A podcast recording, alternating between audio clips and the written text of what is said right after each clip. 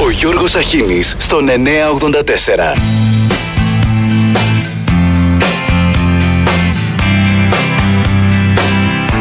Καλημέρα, καλημέρα και καλή εβδομάδα. Με τις υγείες σας και με τις υγείες μας. Έχουμε τους ε, δημοτικούς και περιφερειακούς άρχοντες ή τους σε αναμονή. Έχουμε πολιτικά μηνύματα, αλλά κυρίως έχουμε μίζωνα κοινωνικά. Θα το πω, θα σκάσω, θα το πω, θα σκάσω. Ρε παιδιά, χθες βλέπαμε όλους τους δήμους σε όλη τη χώρα και ιδίως στις μεγάλες πόλεις. Ε, Δώσ' του Αθήνα, δώσ' του Θεσσαλονίκη, δώσ' του Λάρισα, δώσ' του Γιάννενα, δώσ' του Ηράκλειο, δώσ' του Κολοπετινίτσα, Πάτρα, Μούγκα στη Στρούγκα. Γιατί ο Μπακογιάννης στο δεύτερο γύρο με 41 ακόμα τόσο είναι μεγάλη επιτυχία. Ο Πελετίδης μόνος του απέναντι σε όλους με 41,8 ε δεν το λες και επιτυχία. Θέλω να ξεκινήσω ακριβώς από αυτό για να καταλάβετε πώς παίζεται το παιχνίδι στην επικοινωνία. Αφού δεν είναι γαλαζοπράσινο ροζ και είναι κόκκινος, άστον και ας πάει και το παλιάμπελο.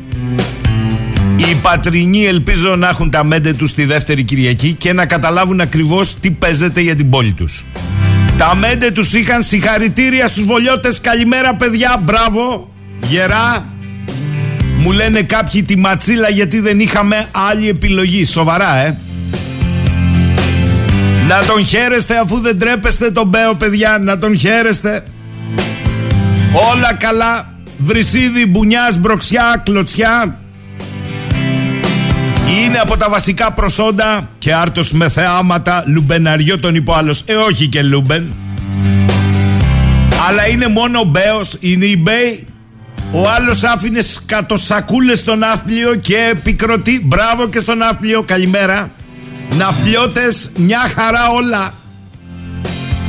Να ξέρουν οι απανταχού ζωόφιλοι που θα αφήνουν τα σακουλάκια με τα πορήματα στον ναύπλιο παιδιά. Ο δήμαρχος το έχει κάνει λογότυπο. Συγχαρητήρια συγχαρητήρια. Πάω στα πολιτικά πρώτα πρώτα. Πάω πρώτα τα πολιτικά. Τα πολιτικά έχει μια χαρά. Επιβεβαιώσαμε τη στήριξη του 41% Το είπε ο Πρωθυπουργός ο κόσμος εμπιστεύεται τη Νέα Δημοκρατία. Και το κασελάκι, όχι τον κασελάκι Το κασελάκι έσπατα μία συνοχής. Δώσε και μένα μπάρμπα και πάει λέγοντας. Αλλά γιατί τόση χαρά; 13 στα 13 πήγε 7 στα 13 Στα 6 πάει δεύτερο γύρο Στις μεγάλες πόλεις Αθηνών και Θεσσαλονίκης δεύτερο γύρο. Χαρά όμως υπάρχει και φυσικά από σήμερα νέος κύκλος περιοδιών για τον Πρωθυπουργό, διότι και στις 6 πρέπει να πεις όποιος αντέξει. Ζήτημα δεύτερο, Κασελάκι. Τώρα πάω για τον αρχηγό, ε, τον άλλον. Κασελάκι, καλά το πας. Restart στο restart κάθε μέρα και καλύτερα, κάθε μέρα και πιο κάτω μέχρι εξαήλωσης. Στο τέλος θα κάνεις restart στην εξαήλωση. Ωραία πράγματα. Δώσαμε μηνύματα, λέει, από χθες έπρεπε να έχουμε συγκροτηθεί σήμερα. Καταλαβαίνετε τι σημαίνει αυτό. Το Πασόκ πανηγυρίζει, κέρδισε τα πάντα. Όπου και αν κοιτάξεις λέει είναι Πασόκι. Δέστε την επιτομή του Ηρακλείου. Μία τρύπα στο νερό και ένα μεγάλο αυγό.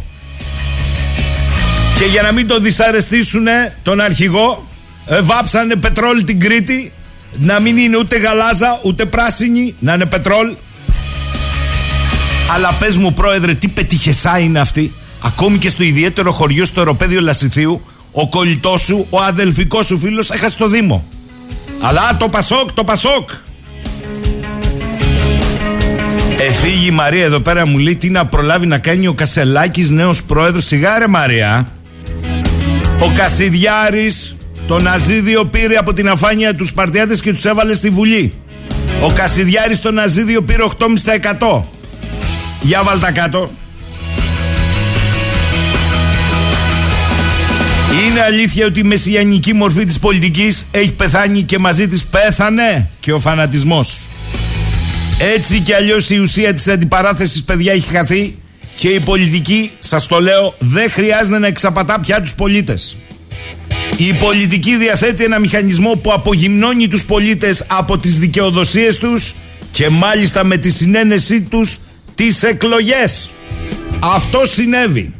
Πλην ελαχίστων εξαιρέσεων. Η κουρασμένη κοινωνία έχει κατανοήσει ότι ένας μεγάλος αριθμός προβλημάτων ποτέ δεν θα βρει τη λύση της. Επιπλέον έχει φτάσει στην αναγνώριση να διακρίνει την αντικατάσταση πολιτικής από τη βιοπολιτική. Όλες οι μορφές της ζωής είναι στο δίκτυο της εξουσίας. Πίσω από τον τόνο της φωνής πολιτικών, το υψωμένο φρύδι, το ορθωμένο παράστημα, οι πολίτες αντιλαμβάνονται πια την κατάρρευση έως ύψη της πολιτικής σκηνής.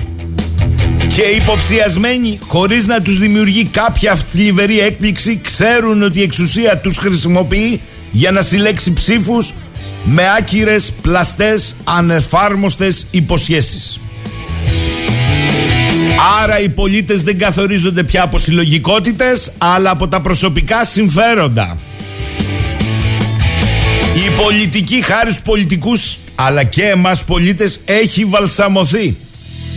Δεν υπάρχουν πια απολογισμοί πολιτικών δράσεων ούτε κληρονομιές που θα βρουν συνέχεια στο μέλλον. Έτσι κι αλλιώς η πολιτική δεν σαγηνεύει και ο πολίτης, τρομάρα μας, ως παρακολούθημα της εξέλιξης των συμφερόντων σε ένα πυρετικό παραλήρημα για το προσωπικό του όφελος χώνεται ακόμη περισσότερο σε συμβιβασμούς και υιοθετεί σύνθημα που λέει το να ζεις εξαρτάται πάντα από το πόσο συμμετέχεις έστω και ελάχιστα στις λοβιτούρες. Η κοινωνία πια φαίνεται να κινείται σε δύο ράγες που γίνονται μία. Από τη μία να πολιορκείται από μετακίνητα μέτρα οικονομικής και κοινωνικής καταπίεσης και από την άλλη να δωροδοκείται από προσωπικά συμφέροντα φίλων, γόνων, νονών, κουμπάρων, ξαδέλφων, μετρεσών, χείρων και ζωντοχείρων και πάει λέγοντας. Άρα όλοι υποτασσόμαστε στην επέλαση ενός παρασιτικού φάσματος γιατί έχουμε εθιστεί από τη διαφθορά. Άρα ο πολίτης για να μην συγκρουστεί εσωτερικά με τις όποιες πεπιθήσεις ευθύνης του έχουν απομείνει, λέμε τώρα, αποθεί από τη συνείδησή του την αλήθεια ότι το λογαριασμό του ατομικού μικροσυμφέροντος θα τον πληρώσει στο μέλλον εκείνος ή τα παιδιά του. Δεν βαριέσαι ο κάθε μπέος να είναι εδώ και εμείς ως αυτάρες και οι συμφεροντολόγοι Παίρνουμε το τρενάκι του τρόμου στη ζωή περιφρονώντας την ηθική και την αδιαπραγμάτευτη στάση ζωής. Χωρίς ψευδεστήσεις πάμε σε μια εξαρτημένη δοσοληψία Άρα οι εκλογές είναι μια προγύμναση για το ρουσφέτη, για το παχύ πορτοφόλι, για τις μίζες, για το βόλεμα, για το συνέστημα που οριμάζει σκληρητικά στην αποξένωσή του για το μέτριο εγκέφαλο που πρέπει να διαθέτουμε. Για να υπάρξει στο εξής μία ελπίδα θα πρέπει να ψηφίζει κανείς αυτοθυσία γιατί αλλιώς ο μονόγραμμος δρόμος δεν βγάζει στο μέλλον όπως έλεγε στα μονόχορδα και ο Ρίτσος. Τι να πρωτοπείς λοιπόν; Εν τω μεταξύ, μερικοί περιφερειακοί υποψήφοι σύμβουλοι, άμα δείτε τον αριθμό σταυρών, οι βουλευτές πρέπει να κατεβάζουν την κεφάλα. Είναι τα δίκτυα, παιδιά, απίστευτα. Παντού, από την Κρήτη μέχρι τον Εύρο.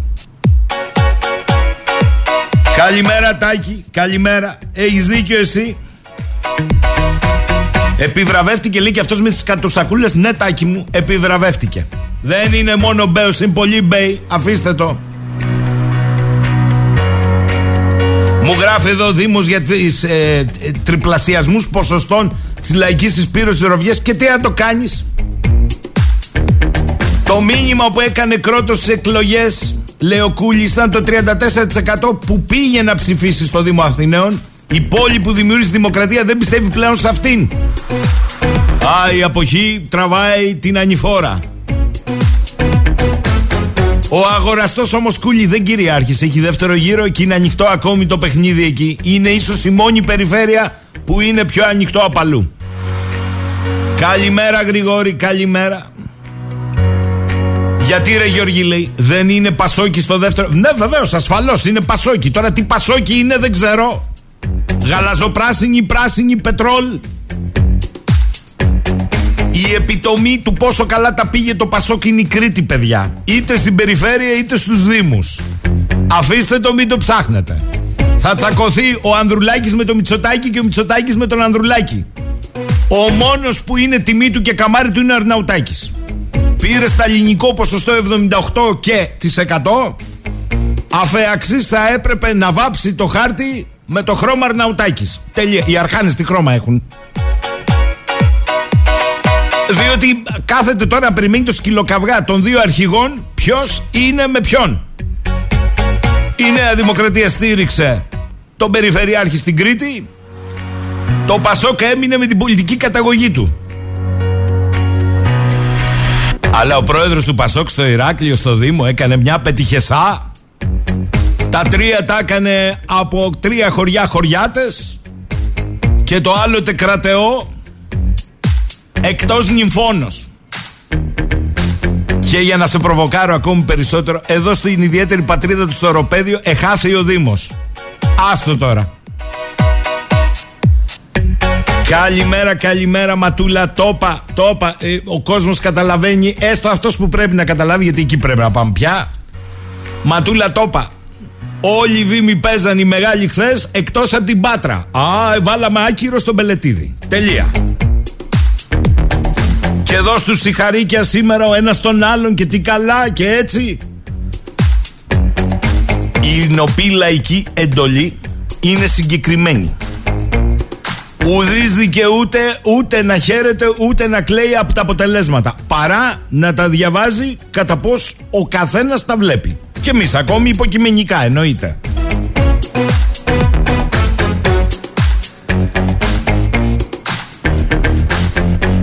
Ίδια ώρα το σφαγείο στη Μέση Ανατολή έχει ανοίξει πάλι για τα καλά. Όχι ότι είχε κλείσει ποτέ, αλλά ήταν έτσι λιγάκι σε πιο υπνοτισμένους ρυθμούς. Θέλω να πω όμως κάτι. Τι γίνεται παιδιά στο Ισραήλ και στην Παλαιστίνη, διότι πολλή υποκρισία έχει πέσει την πολιτισμένη Δύση που δακρύζει μπροστά στους αμάχους νεκρούς, σωστά, μπροστά στα γυναικόπαιδα που ταρπάζουν, σωστά, διότι παράπλευρες απώλειες είναι ο άμαχος πληθυσμός, σωστά; Αλλά με συγχωρείτε αυτά τα δικαίωμα του Ισραήλ στην αυτοάμυνα και τα λοιπά. Δεν βλέπω να τα συζητάμε όταν έχουμε διαρκή εξόντωση των Παλαιστινίων. Εκείνοι έχουν δικαίωμα. Ένα. Δεν είναι μία σου και μία μου. Ο πόλεμος είναι αποτρόπαιος και καταδικαστέος. Τελεία. Λέω όμως, επειδή ακούω πολλούς αναλυτές, η εισβολή των Παλαιστινίων στα Ισραηλινά εδάφη. Μπα. Δηλαδή οι Ουκρανοί που κάνουν αντεπίθεση εισβολή κάνουν στα ρωσικά εδάφη που έχουν καταλάβει μάλλον οι Ρώσοι επί της Ουκρανίας γιατί έχω χαθεί λιγάκι με τη σωστή πλευρά της ιστορίας ρε παιδιά και εξηγούμε τα εδάφη στα οποία κατά τον διεθνή τύπο το δυτικό εισέβαλαν οι Παλαιστινοί είναι τα εδάφη που 10-15 χρόνια πίσω εκδίωξαν οι Ισραηλινοί ό,τι είχε απομείνει στους Παλαιστινίους.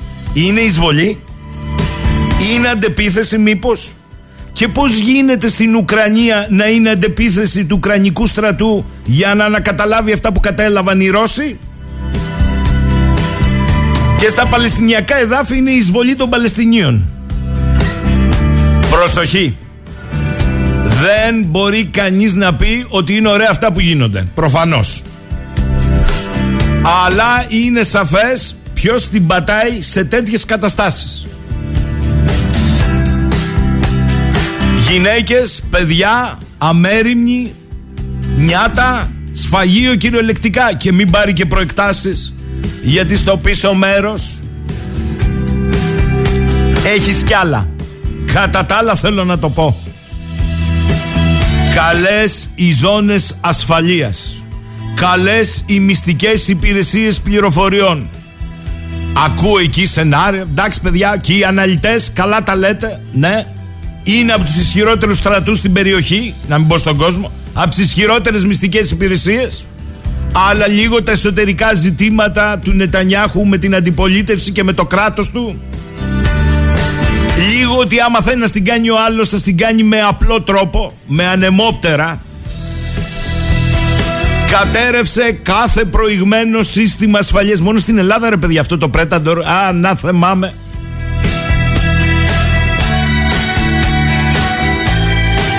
Μόνο στο μουσικό φεστιβάλ στο Ισραήλ έχουν εντοπιστεί 250 σωροί. Ακούω ότι είναι μία από τις σοβαρότερες. Δεν είναι σοβαρότερη από το 73 και εδώ.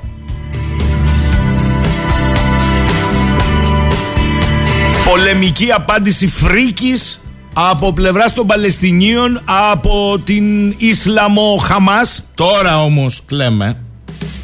Διότι οι Παλαιστίνοι κάποτε είχαν ένα από τα πιο κοινωνικά και ριζοσπαστικοποιημένα κινήματα και κουλτούρα και μόρφωση και αμφισβητούσαν και μοναρχίες διεφθαρμένες εμπήκαν όλοι μαζί και οι μοναρχίες και οι δυτικοί το διέλυσαν αυτό το κίνημα και τους προέκυψαν ακραίοι Ισλαμιστές. Και επειδή ακούω πολλούς να σας θυμίσω ότι η Χαμάς έχει τη Γάζα μετά από εκλογές. Εσείς τα φτιάξατε τα τερατάκια αυτά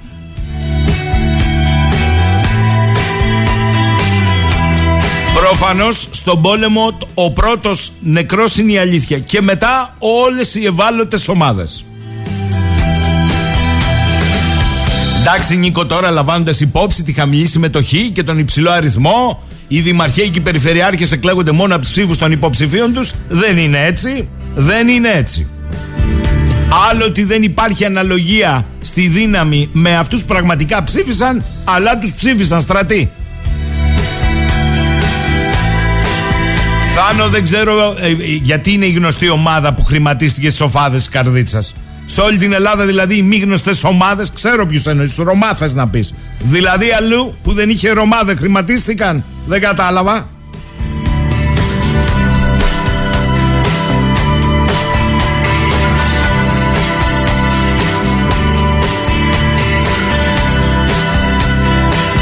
Καλημέρα λέει η Εύα, αναρωτιέμαι ως πότε αυτός ο λαός θα ψηφίζει κοιμά αντί για πρόσωπα. Ξεκολλήστε δεν είναι ο Μπέος μόνο, θα το επαναλάβω. Στον Ναύπλιο ο δήμαρχος που πετούσε τις κατοσακούλες εξελέγει με τα τσαρούχια. Τι μου λέτε τώρα; Και είναι και στα δικαστήρια με τον αντίπαλο. Καλημέρα λέει ο Θανάσης για το Κατάρ και τα Ηνωμένα που χρηματοδοτούν. Θα πει κανείς τίποτα του Ισλαμοφασί. Ακούστε, παιδιά, ακούστε, ακούστε, ακούστε.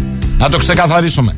Ο πόλεμος έχει φρίκη ένθεν κακείθεν. Όλοι χρηματοδοτούν όλους. Μην κοροϊδεύεστε. Διότι για τα Ηνωμένα Αραβικά Εμιράτα που μου στέλνεις εσύ μήνυμα ότι χρηματοδοτούν τους Ισλαμοφασίστες, μια χαρά έχουν ανοίξει τη συζήτηση με το Ισραήλ να τα βρούνε κι αυτοί. Αφήστε το τώρα. Δεν έχει λογική ο πόλεμος. Είναι φρίκη.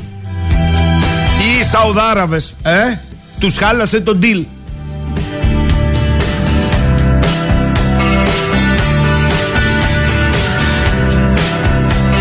Έτσι λέει ο Λάμπρος, όπως τα λέει η δυτική πλευρά της ιστορίας, η ΕΟΚΑ η πρώτη ήταν τρομοκρατική οργάνωση. Οι Ισραηλοί πολίτες δεν είναι παράπλευρες απώλειε, είναι ο στόχος. Επίσης, Χαμάς είναι το μακρύ χέρι του Ερντογάν και Άισις. Μπαλάμπρο, τώρα το καταλάβαμε ποιανού είναι το μακρύ χέρι.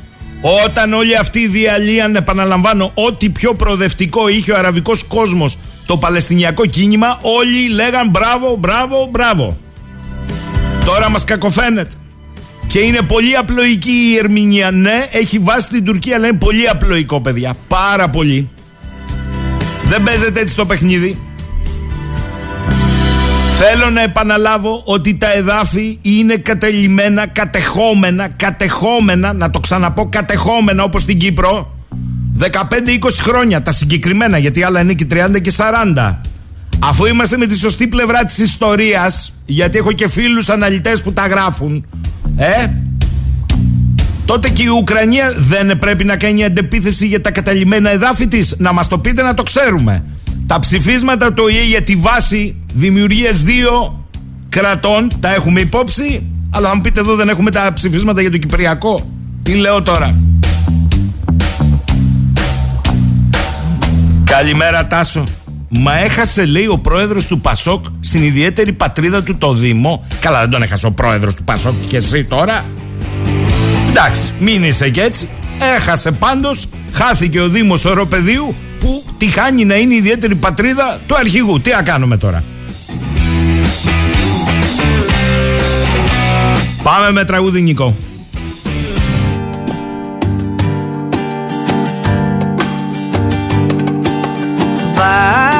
Βάλε στην κούπα μου κρασί και μίλα μου με κίνα τα λόγια που χορταίνουνε της μοναξιάς στην πείνα. Πες μου για ανθρώπων θαύματα και για Αγίων πτώσεις για τα μολύβια που έβγαλες φτερά να τα σηκώσεις. Για τη ζωή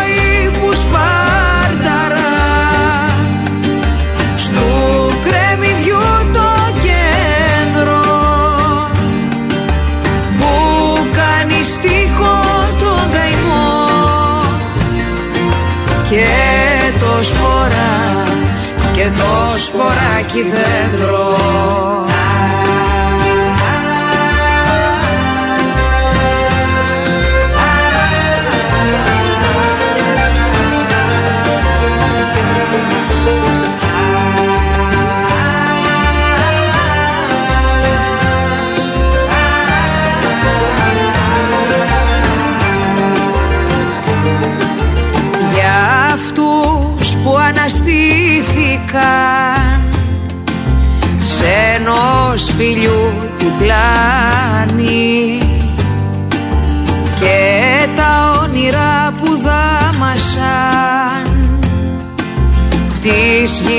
η τσιρκολάνη. Βάλε στην κούπα μου κρασί κι αν θες μη λες κουβέντα. Ο Βετελγόζης πρόβαλε Στου ουρανού την τέντα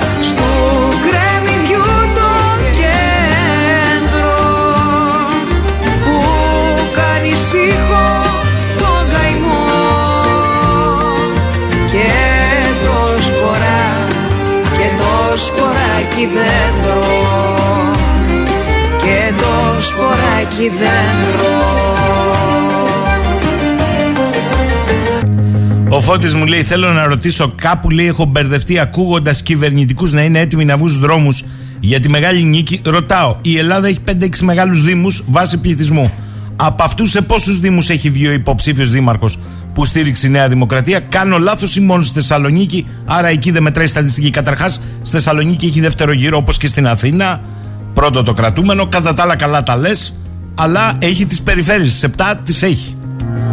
Ο Νικόλας, να φωτίσουμε και μια άλλη πλευρά της κατάστασης στο Ισραήλ που σπαράσεται από την αρχή του χρόνου με εσωτερικές συγκρούσεις, αφορμή η αλλαγή του νομικού πλαισίου για τη δικαιοδοσία του ανώτατου δικαστηρίου, αλλά και ο ακροδεξιός κυβερνητικός σχηματισμός. Εκατοντάδες χιλιάδες κόσμου κατέβαινε κάθε εβδομάδα στους δρόμους. Αντιδράσεις γιατί ψηφίστηκε νόμος που αποκλείει τους υπερορθόδοξου από τη στρατολόγηση. Η μεγαλύτερη οργάνωση εφέδρων είχε βγει δημόσια και ζήτησε στα μέλη της να απέχουν από τη στρατολόγηση. Με λίγα λόγια, το Ισραήλ κινδύνευε, λέει ο Νίκος, με εσωτερική κατάρρευση και ξαφνικά εμφανίστηκαν οι βάρβαροι. Εγώ λέω πως ακόμη και αν οι Παλαιστίνοι δεν έκαναν αυτό που έκαναν, το Ισραήλ θα είχε κάθε λόγο και συμφέρον να δημιουργήσει όλες τις προποθέσει για να συμβεί αυτό. Ο Θανάς λέει καλημέρα. Όχι, φίλε, είπες ότι η Παλαιστίνη δικαιούται εδάφη.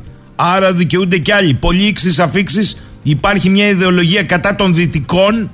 Ποιοι έχουν αυτά τα εδάφη δεν παίζει ρόλο άμα είναι Ναζί, η ISIS ή άμα είναι άλλοι με τα ψηφίσματα του ΟΗΕ. Γελάμε δικαιωματιστής δηλαδή στην Κρήτη Λεβεντομάνα.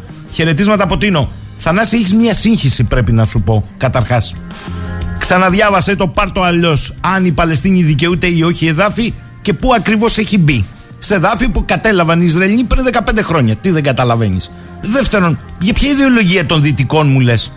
Γιατί οι Ναζί που δημιουργήθηκαν δηλαδή στην Ανατολή; Και η ISIS δεν είναι δημιούργημα της δύσης για να διαλυθεί το προοδευτικό παλαιστινιακό κίνημα από τους πιο μορφωμένους αραβικούς λαούς δεκαετία του 60.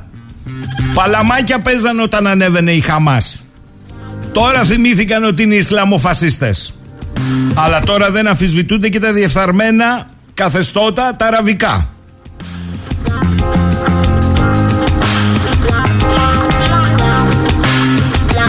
Θέλω να σας πω να αποδραματοποιείτε και να βλέπετε το σκληρό πρόσωπο του πολέμου με θύματα άμαχο πληθυσμό παντού. Δεν δε μας πιάνει, δεν είναι αλακάρτη η ευαισθησία. Πώς το κάνουμε παιδιά; Θέλω να σας πω ότι για χρόνια υπάρχει και Ισραηλινό Apartheid.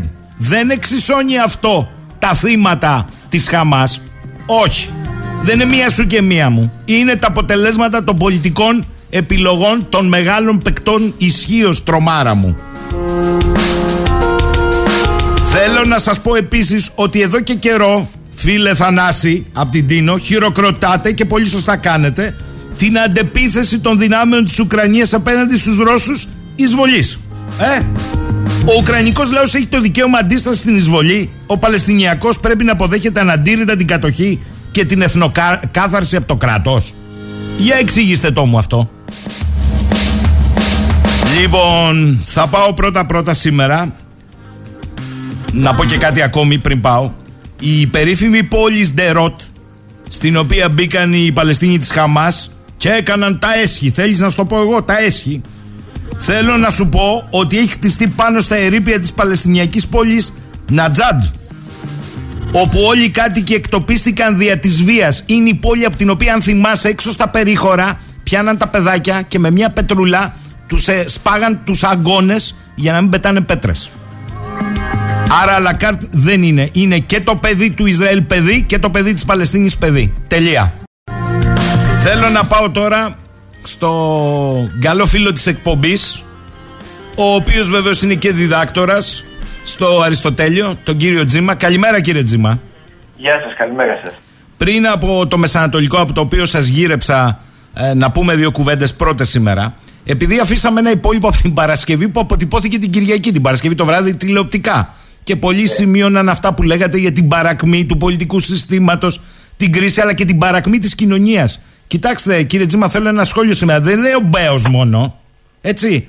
Ο, είναι ο δήμαρχος με τις σκατοσακούλες στον Ναύπλιο. Και όχι μόνο. Είναι πολύ Μπέι. Τι συμβαίνει εδώ με την ίδια την κοινωνία, εκεί θέλω να μου πείτε. Ε, και αν ε, θέλουμε να, έτσι, να συγκεράσουμε τα, τα δείγματα για να δούμε τι συμβαίνει με την κοινωνία είναι και οι αναλύσεις εντός πολλών εισαγωγικών όπως αυτές που αναφέρατε πριν για μεγάλα γεγονότα στα οποία, για τα οποία ο ελληνικός λαός 30 και 40 χρόνια πριν είχε πολύ καθαρότερη εικόνα. Ε, και σήμερα έχει μια εικόνα η οποία είναι ένας αχταρμάς ε, ακροδεξιών ε, από διαφορετικές πλευρές του κόσμου ε, που έχουμε φτιάξει ένα, ένα τμήματα του λαού μας ε, να ζουν με φαντασιώσεις ανεξέλεκτης ισχύως εξού και να λατρεύουν το κράτος του Ισραήλ. Ε, λοιπόν, αυτό που έγινε, ε, καταρχάς πρέπει να πούμε ότι εχθές είδαμε να υλοποιείται σε ό,τι αφορά τις αυτοδιοικητικές εκλογές ε, το έσχος του νόμου με το 43%. Μιλάμε για, για έναν αδιανόητο νόμο, για μια αδιανόητη πρόθεση. Ε, όπου η κυβέρνηση έκοψε και, δηλαδή, αν ο ΣΥΡΙΖΑ έφτιαξε έναν μη λειτουργικό νόμο με την ε, απόλυτη απλή αναλογική στους Δήμους, ε, η Νέα Δημοκρατία ήρθε και είπε θα βάλω το ποσοστό που εκτιμώ τη συμφέρει του υποψηφίους Και αυτό είναι η δημοκρατία. Δεύτερον, είδαμε ψηφοδέλτια σε ντόνια, είδαμε σε μικρούς περιφερειακούς δήμους να, ε, προκειμένου να μπορούν να κατεβούν μόνο ε, παρατάξεις ή σχεδόν μόνο παρατάξεις που, υπερ, που υποστηρίζονται πλην εξαιρέσεων προφανώς από τα ισχυρότερα οικονομικά συμφέροντα, απαιτήσεις οι οποίες ε, οθούν ε, σε, μια, σε μαζόξεις ανθρώπων οι οποίοι προφανώς δεν έχουν καμία σχέση ούτε με την αυτοδίκηση ούτε με την πολιτική, τουλάχιστον την ενεργό πολιτική σε οποιοδήποτε επίπεδο. Ε, και βεβαίως ως αποκορύφωμα όλων αυτών είδαμε και ορισμένες καταστάσεις απόλυτης ε, κοινωνικής, απο, ε, απόλυτης απώλειας ε, συνέστησης. Διότι μια κοινωνία, ε, τμήματα μιας κοινωνίας που σκέφτονται αφού δεν πλημμύρισε το δικό μου το σπίτι αλλά πλημμύρισε το σπίτι του γείτονα και μέχρι να πλημμυρίσει το δικό μου το σπίτι δεν πειράζει προφανώς έχει πρόβλημα ως κοινωνία. Διότι πρώτα απ' όλα δεν έχει ισχυρό ένστικτο επιβίωσης είναι ε, με μαθηματική ακρίβεια βέβαιο ότι αύριο μεθαύριο θα πλημμυρίσεις, θα καεί ε, και το δικό του το σπίτι. Είναι χαρακτηριστικό Λοιπόν, αυτό που λέτε κύριε Τζιμά και λίγο αν έχετε hands free απεγκλωβή στο να σας ακούμε πιο καθαρά ε, είναι χαρακτηριστικό στο Βόλο πώς ψήφισε η νέα, η, η νέα Ιωνία που βούλιαξε και πώς ψήφισαν τμήματα του Βόλου που δεν βούλιαξαν. Έχετε δίκιο. Ναι, δηλαδή, ξέρετε, έχουμε χάσει ε, και όχι τυχαία, έχει γίνει πολλή δουλειά πάνω σε αυτό το επίπεδο. Έχουμε χάσει την, την ε, ικανότητά μας, αν μη τι άλλο, να προσπαθούμε να έχουμε συνολική ματιά. Να προσπαθούμε να κατανοήσουμε τον κόσμο ευρύτερα, αλλά και το πολύ άμεσο περιβάλλον μας ως κάτι ενιαίο, με αιτίες και συνέπειες και μεγάλα τμήματα της ελληνικής κοινωνίας εισπράττουν μόνο το σύμπτωμα, δεν ασχολούνται με τις αιτίες, γι' αυτό και κινούνται με αμυγός τιμωρητική λογική μόνο όταν το κακό θα βρει τους ίδιους. Ναι.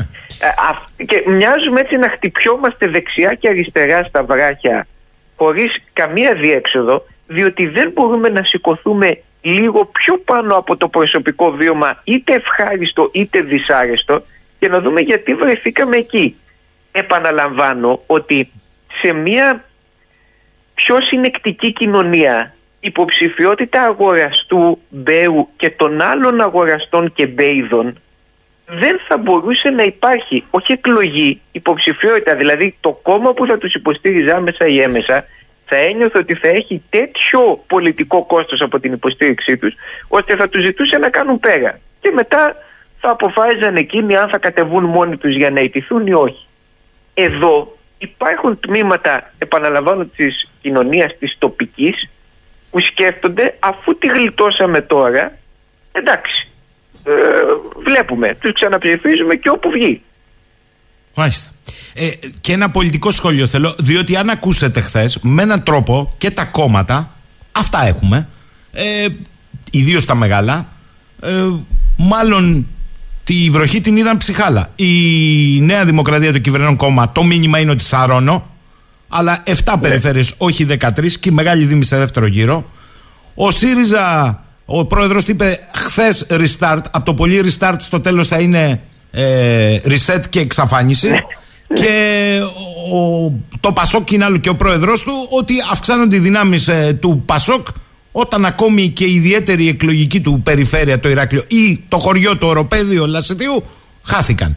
Δηλαδή τα πολιτικά κόμματα που είναι αλλού είναι; Ξεκινάω από την αντίστροφη από, και λόγω καταγωγής πολιτικής.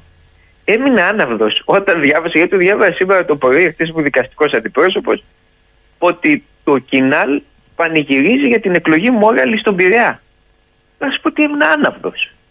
Δηλαδή, ε, δεν μιλάω για, για την ανδρεϊκή του ας πούμε διάσταση, μιλάω για την ε, ξυγχρονιστική του εκδοχή.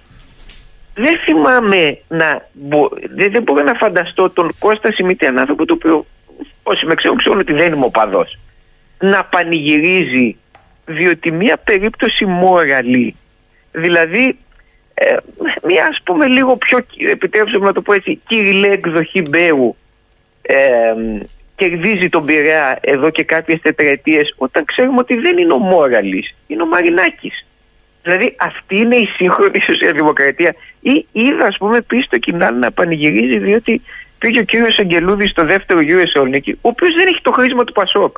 Δεν έχει το χρήσμα του κόμματος. Ο, ο ΣΥΡΙΖΑ, όπως πολύ σωστά λέτε, κάνει ε, επανεκκίνηση από το κάπου εκεί το Σεπτέμβριο του 2015 επανεκκινεί. Λοιπόν, είναι μάλιστα εντυπωσιακό στην περίπτωση του ΣΥΡΙΖΑ ότι ε, απουσιάζει κάθε πια, δεν υπάρχει ούτε για δείγμα η έννοια του υποτυπωδός πολιτικού λόγου. Δηλαδή, γιατί χτες ήταν επανεκκίνηση και δεν ήταν προχτές ή δεν είναι σήμερα ή δεν θα είναι σε ευρωεκλογές; Ποια πολιτική απόφαση έλαβε ο ΣΥΡΙΖΑ χτες το βράδυ; Και τα δύο αυτά κόμματα ενπολίζουν και έναν άλοθη στον κόσμο, ο οποίος ψάχνοντας και για άλοθη, ε, λέει ότι εντάξει, παιδιά, και τι να ψηφίσω στην τελική; Η δε νέα δημοκρατία, mm. ε, κατά τη γνώμη μου, είναι καταγέλαστη ως προς το εξής. Το είπαμε και πριν. Μα κατέβασε το ποσοστό για να μπορεί να εκλέξει από τον πρώτο γύρο. Αν το ποσοστό ήταν αυτό που ήταν πάντα στις αυτοδιοικητικές εκλογές για την εκλογή από τον πρώτο γύρο, σήμερα κανείς δεν θα μιλούσε για νίκη της Νέας Δημοκρατίας με δεδομένο ότι δεν υπάρχει ΣΥΡΙΖΑ στην αυτοδιοίκηση mm-hmm. ότι δεν υπάρχει κοινάλ στην αυτοδιοίκηση και ότι στην πραγματικότητα η επόμενη συγκροτημένη δύναμη σε αυτές τις αυτοδιοικητικές εκλογές μετά τη Νέα Δημοκρατία ήταν το ΚΚΕ το οποίο όσο καλά και να τα πάει ξέρουμε ότι κινείται περίπου στην τάξη του 10%, 10-10 και κάτι.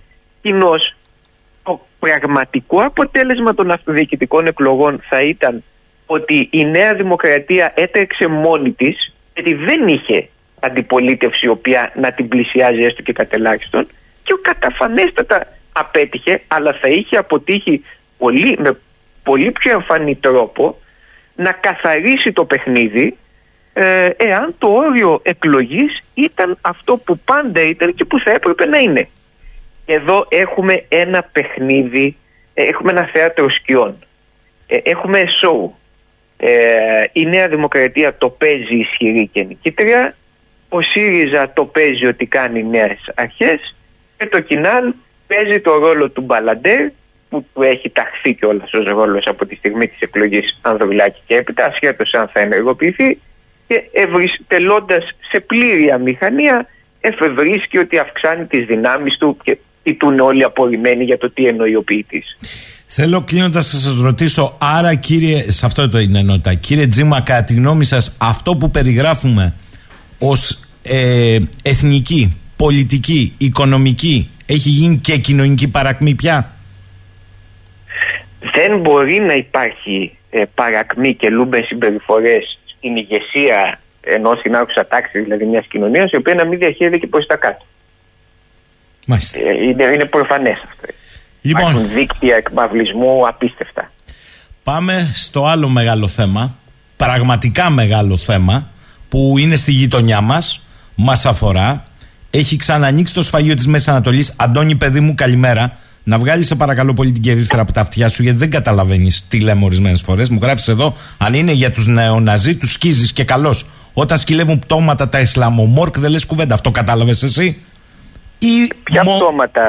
Ή μόνο τώρα, μισό λεπτό, κύριε Τζιμά. Ή μόνο τώρα αντιλαμβάνεσαι ότι όταν ο επιτιθέμενος μπαίνει στη θέση του αμυνόμενου συμβαίνουν ό,τι, όσα συμβαίνουν επί χρόνια στον αμυνόμενο. Και στο κάτω-κάτω της γραφής οι Ισλαμοφασίστες που περιγράφεις εδώ προϊόν δημιουργίας δυτικών κρατών και διεφθαρμένων αραβικών μοναρχιών είναι οι οποίοι τρίβαν τα χέρια τους όταν συντρίβονταν το, επαναλαμβάνω το πιο μορφωμένο προοδευτικό τμήμα των αραβικών λαών που ήταν η Παλαιστίνη 60-70.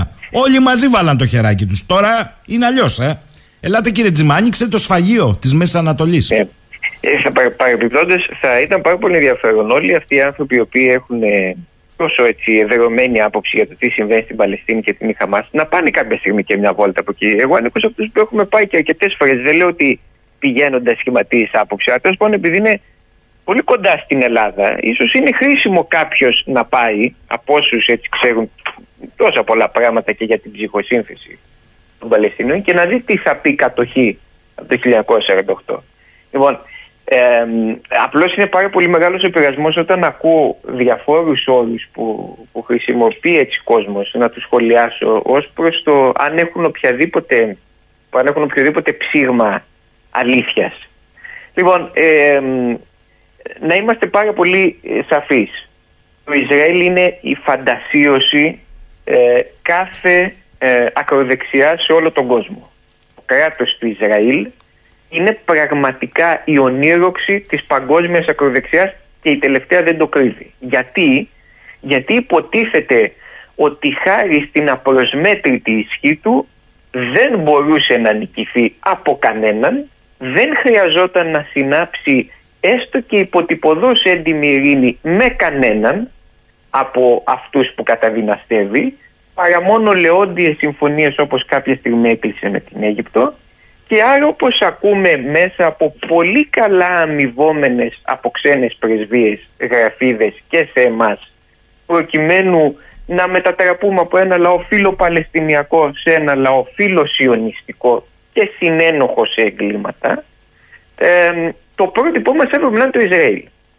Το Ισραήλ λοιπόν υπέστη μια ταπείνωση πρωτοφανούς μεγέθους, στρατιωτική ταπείνωση, ταπείνωση αν θέλετε στα ίσια, χωρίς να υπάρχουν Ηνωμένες Πολιτείες που να χρηματοδοτούν, να στέλνουν εξοπλισμό ή να δίνουν στέγη σε λόμπι κάθε είδους όπως συμβαίνει ακριβώς υπέρ του Ισραήλ και αυτή του την ταπείνωση δεν μπορεί αυτή τη στιγμή ούτε να την αναιρέσει στο πεδίο της μάχης ούτε να τη διαχειριστεί πολιτικά και επομένως τι κάνει; Πηγαίνει και γκρεμίζει όπως έκανε ούτως ή άλλως. Αλλά τώρα το κάνει σε μεγαλύτερη έκταση.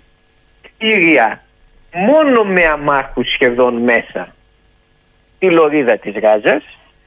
Προσπαθεί όπως το έκανε αλλά σε ακόμα μεγαλύτερη έκταση να ταπεινώσει και να εθνοκαθάρει τους Παλαιστινίους της Δυτικής Όφης παρεπιπτόντως για όσους μιλούν τόσο πολύ για τη Χαμάς. Έχω το εξής ερώτημα Άντε καλά, ας πούμε στη Γάζα ότι φταίει η Χαμάς στη Δυτική Όφη που η Χαμάς έχει πολύ μικρή παρουσία γιατί οι Παλαιστίνοι έχουν την ίδια αντιμετώπιση ε, ε, σε ορισμένες εκδοχές ίσως και χειρότερη ε, με αυτή των Παλαιστινίων της Λωρίδας της Γάζας.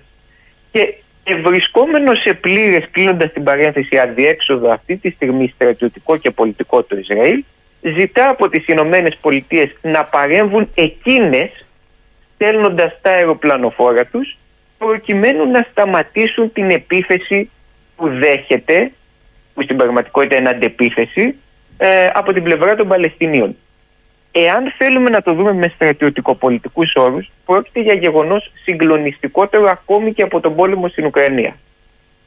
Διότι για πρώτη φορά μετά το 1948 το βασικό προτεκτοράτο των Ηνωμένων Πολιτειών στη Μέση Ανατολή δείχνει στρατιωτικός από ανίκανο έως σε πολύ σοβαρό κίνδυνο. Πείτε μου σας παρακαλώ, η εσωτερική κατάσταση στο Ισραήλ είναι επιμήνες σε εσωτερική αναταραχή; Έχει παίξει ρόλο στο πεδίο της τακτικής; Να, να σας πω.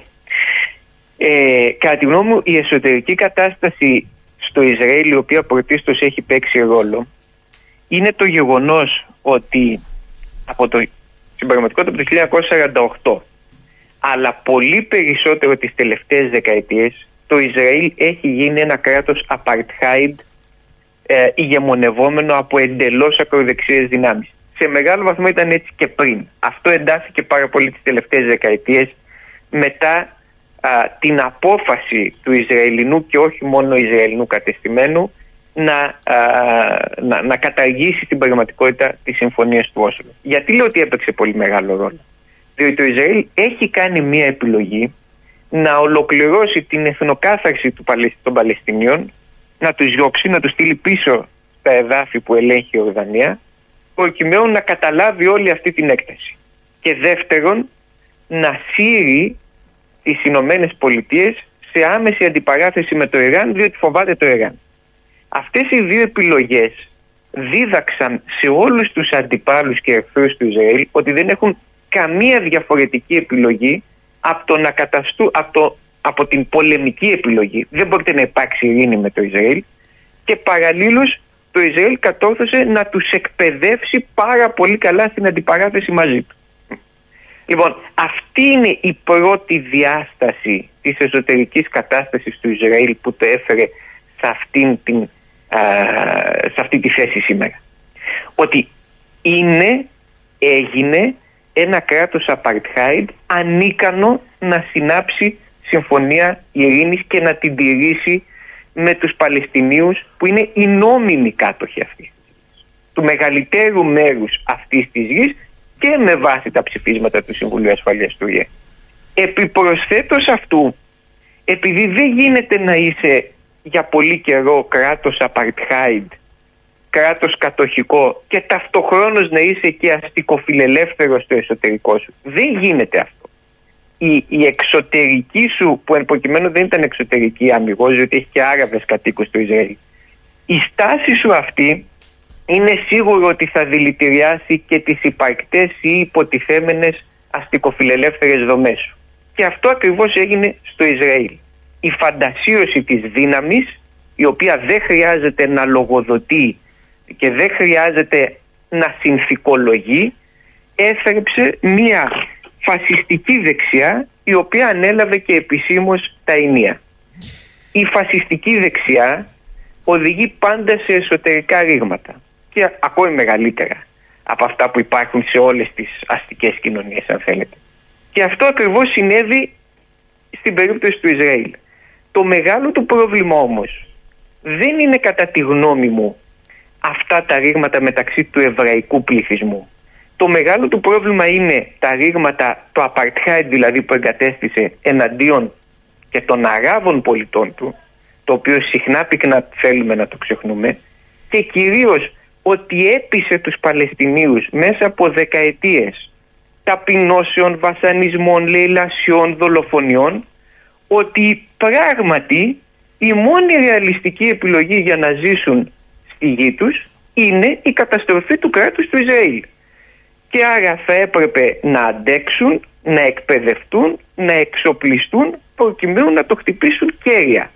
Αυτό ο Αραφάτ το είχε πει ο Αραφάτ όταν εμφανίστηκε ως επικεφαλής οργάνωσης για την απελευθέρωση Παλαιστίνης στη Γενική Συνέλευση του ΟΗΕ είχε πει στο Ισραήλ, στο είναι γνωστή ομιλία του, στο ένα χέρι κρατάω το κλαδί ελιάς και στο άλλο χέρι κρατάω το όπλο. Μην με αναγκάσετε να πέσει το ένα για να μείνει μόνο το άλλο. Το Ισραήλ επέλεξε να δολοφονήσει τον Αραφάτ και να καταστρέψει την ε, λύση των δύο κρατών. Αυτή ήταν επιλογή του μαζί με, τις, ε, με τους κύκλους των γερακιών της Ουάσιγκτον. Και ξέρετε, είναι μοιραίο όταν ε, μονίμως βρίσκεσαι σε πόλεμο κάποια στιγμή ε, να χάσεις. Ε, αυτό συμβαίνει αυτή τη στιγμή. Ε, βλέπω εδώ κάποια μηνύματα φίλων ε, θα τους παρακαλέσω να διαβάσουν λίγο το Μεσανατολικό ε, και μάλιστα με ανοιχτό μάτι προφανώς και σοκάρει ο χειρισμός του άμαχου πληθυσμού ε, των Ισραηλινών. Προφανώς και σοκάρει. Ένα λεπτό. Αλλά ένα αυτό το σοκ. Μισό λεπτό. Ποιον Αφ... λέμε άμαχο πληθυσμό; Ε, διότι ξεχνούμε κάτι. Ε, εδώ υπάρχει μια. Τα ε, μικρά και, παιδάκια, κύριος, ε, κύριε Τζίμα, που ε, σοκάρει. Αυτό σοκάρει. Ε, Πρώτα απ' όλα, στα Αλλά... βίντεο που κυκλοφορούν μισό για λεπτό, παιδιά, μισό λεπτό, μισό λεπτό. Σοκάρει. Αλλά 20 χρόνια δεν σοκάρει το αντίστοιχο παιδάκι. Θέλω να πω ότι σε, σε ένα πόλεμο η φρίκη αποτυπώνεται στα παιδιά. Τα παιδιά είτε είναι στο Ισραήλ είτε στην Παλαιστίνη είναι παιδιά. Αυτό ναι, θέλω να πω. Θέλω να πω κάτι άλλο. Να πω, αν μου επιτρέπετε. Πρώτα απ' όλα, τα, κυκλοφορούν διάφορα βίντεο σε ίντερνετ με παιδιά. Όπως και στην περίπτωση του πολέμου. Α πούμε, ένα βίντεο κυκλοφόρησε πάρα πολύ που δείχνει παιδιά σε κλουβιά. Αποκαλύφθηκε ότι αυτό το βίντεο είναι από τη Συρία.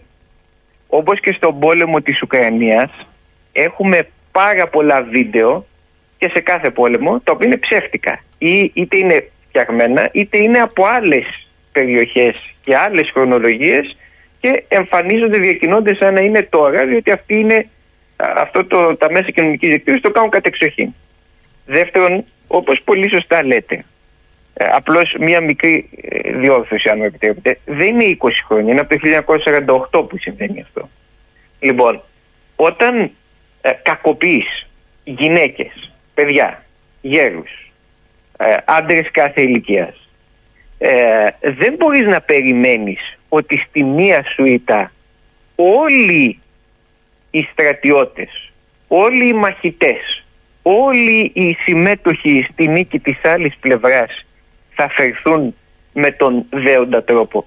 Θυμίζω για παράδειγμα από τη δική μας ιστορία γιατί είναι γνωστό ζήτημα, το τι συνέβη στην άλωση της Τριπολιτσάς. Δεν ήμασταν πάρα πολύ ευγενικοί ε, με τους ε, Τούρκους τότε. Είτε ήταν γυναίκες, είτε ήταν άντρες, είτε ήταν παιδιά. Και δεν είναι κάτι για το οποίο είσαι περήφανος, αλλά είναι κάτι το οποίο κατανοείς γιατί συμβαίνει. Πολλό δε μάλλον που σε αν- αυτές τις μέρες που μιλάμε, αφήνω τα όσα συμβαίνουν από το 1948, ενώ έχουμε πάμπολα εξακριβωμένα βίντεο λιντσαρίσματος Παλαιστινίων κάθε ηλικίας από Εβραίους επίκους και όχι μόνο, τα διακριβωμένα βίντεο από, με αντίστοιχες κακοποιήσεις από την Παλαιστινιακή πλευρά είναι πολύ λιγότερα. Παραδείγμα έως ελάχιστα. Υπάρχουν ας πούμε βίντεο που κυκλοφορούν και δείχνουν ε, νεκρές γυναίκες. Και αυτό που φτιάχνει η Δύση είναι τα αθώα κορίτσια τα οποία οι Παλαιστίνοι δεν τα σεβάστηκαν κτλ. Οι περισσότερες, αν όχι όλες εξ αυτών, οι περισσότερες δεν λένε ότι είναι στρατιωτίνες, νόμιμοι στόχοι. Ε, η δε τακτική της, ε, ε, το λεγόμενο πάρτι, το rave party που απήχθησαν και έχει συγκινηθεί η Δύση πάρα πολύ, ε, με συγχωρείτε, αλλά δεν νιώθω συμπάθεια για αυτούς που παρτάρουν δίπλα στη μεγαλύτερη ανοιχτή φυλακή και τόπο βασανιστηρίου του πλανήτη. Δεν νιώθω καμία συμπάθεια. Ε, φυσικά και υπάρχουν θύματα σε κάθε σύγκρουση που είναι αθώα και είναι δυστυχές. Αλλά αυτό και ε, επανέρχομαι εκεί που, ε, από όπου ξεκινήσαμε. Μμμ. Οφείλουμε να δούμε ποιος είναι αυτός που τροφοδοτεί επί δεκαετίες αυτή τη σύγκρουση. Διότι αν δει κανείς το χάρτη, ακόμη και του 48, όταν είχαμε μια πολύ άδικη μοιρασιά μεταξύ της, στο, στο πλαίσιο της αρχικής σύλληψης περί δύο κρατών ενός ε, εβραϊκού και ενός αραβικού, μια λύση η οποία είναι εξαιρε- ήταν ήδη από το εξαιρετικό αμφιλεγόμενη. Αν δούμε ποια ήταν τα εδάφη του Ισραήλ τότε και ποια ήταν, ποια ήταν αυτά τα οποία δέχτηκε κατόπιν ο Αραφάτ και σε ποια έχει φτάσει τώρα, θα δούμε τον ορισμό της εθνοκάθαρσης των Παλαιστινίων. Λοιπόν, δεν μπορούμε να κοιτούμε σε μια σύγκρουση μόνο το δυστυχέστατο τραγικό γεγονός, εγώ θα πω της απώλειας κάθε ζωής. Γιατί κάθε ανθρώπινη ζωή που χάνεται είναι τραγωδία. Πρέπει να βλέπουμε με ιστορικό βάθος την αιτία. Και η αιτία για αυτό τον πόλεμο, όπως δυστυχώς λίγα κόμματα Αχ, κύριε των Τζίμα, περιλαμβανομένων του Κομμουνιστικού Κόμματος του βλέπετε, Ισραήλ, βλέπετε, είναι στο Ισραήλ. Κύριε Τζίμα, βλέπετε πώς συνδέεται το χθεσινό ε, εκλογικό με το σημερινό σε σχέση με την συμπεριφορά της κοινής γνώμης, στην οποία όμως θα ρίξω το λιγότερο ανάθεμα. Διότι εδώ είναι αυτό που είπατε. Δεν διαβάζουμε τα γεγονότα, ακόμη και τα αυτοδιοικητικά τοπικά, με ιστορικό βάθος. Μία πόλη που βουλιάζει μέσα σε 10 μέρες δεν τρέχει κάστανο. Ε, τώρα ψάχνετε εσείς ιστορικό βάθος Και όταν επειδή, εδώ... αν δεν θέλουμε να πάμε πολύ στην ιστορία, να πούμε και κάτι άλλο. Ε, τις, πριν, πριν από λίγες μέρες ε, βγήκε στη δημοσιότητα ότι η ελληνική πολεμική αεροπορία μαζί με την Ισραηλινή πολεμική αεροπορία έκαναν ασκήσεις προσωμείωσης βομβαρδισμών των στόχων, ε, βομβαρδισμών ιρανικών στόχων. Ιρανικών. Αν, θυμ- αν πάμε ε, περίπου μια δεκαετία πριν, θα δούμε ότι το Ισραήλ όταν στην Ελλάδα δεν πουλούσε με πίστοση πετρέλαιο κανένας, κανένας, το Ιράν συνέχιζε να δίνει σε χαμηλές τιμές και με πίστοση να στέλνει πετρέλαιο στην Ελλάδα. Και αναρωτιέμαι πόσο έντιμη είναι μια χώρα, γιατί ακούω διαφόρους να μιλούν για Ισλαμοφασίστες και επειδή δεν καταλαβαίνω και τι λένε, εμπλέκουν σε αυτό τη Χεσμολά, το Ιράν, το Νάισις, δηλαδή αγνοούν οι άνθρωποι ότι το Νάισις, το Ιράν και η Χεσμολά τον πολέμησε. Λοιπόν, ε, υπάρχει πλήρης άγνοια. Ε, διαβάζουν διάφορα ακροδεξιά site τα οποία κάνουν ένα βολικό αχταρμά και σου λέει πίσω από όλα είναι η Τουρκία και τελειώσαμε.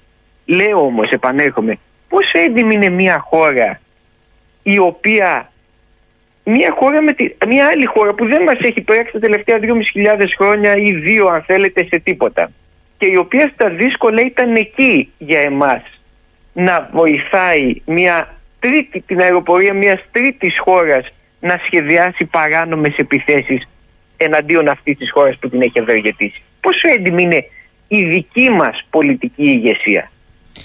Κύριε, Λοιπόν, κύριε Τζίμα, επειδή ο χρόνος πιέζει αφορικά, θέλω λίγο να ανοίξετε ακόμη περισσότερο το κάδρο. Διότι όταν ανοίγει το σφαγείο στη Μέση Ανατολή, επί δικαίων και αδίκων, ε, τοποθετούνται και οι μεγάλοι παίκτες. Και εδώ είπατε ήδη μερικά πράγματα ακροθυγώ. Είπατε Ιράν, είπατε Τουρκία. Ε, ξέρετε, πακτώνει καλά το ότι στην Τουρκία υπάρχουν βάσεις και της Χαμάς και δεν είναι ωραία, αλλά θέλω να μου πείτε στη μεγάλη εικόνα, μπορεί αυτό το μέτωπο, εάν κακοφορμήσει περισσότερο, να έχει πια τα χαρακτηριστικά μιας πλήρους αλυσίδας παγκόσμιας αναμέτρησης. Διότι το ένα πεδίο είναι η Ουκρανία. Είναι σαφές αυτό. Τι γίνεται.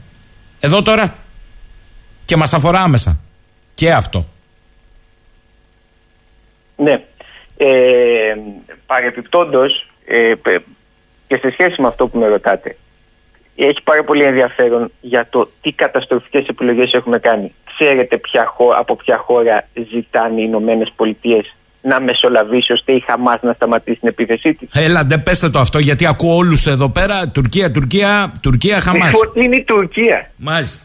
από την Τουρκία είπα, την Τουρκία δεν την πιέζουν όπως διάφοροι ακροδεξιοί, σιωνιστές και άλλοι λέγανε. Τι, ζη- τουλάχιστον όχι αυτή τη στιγμή. Τη ζητούν να μεσολαβήσει.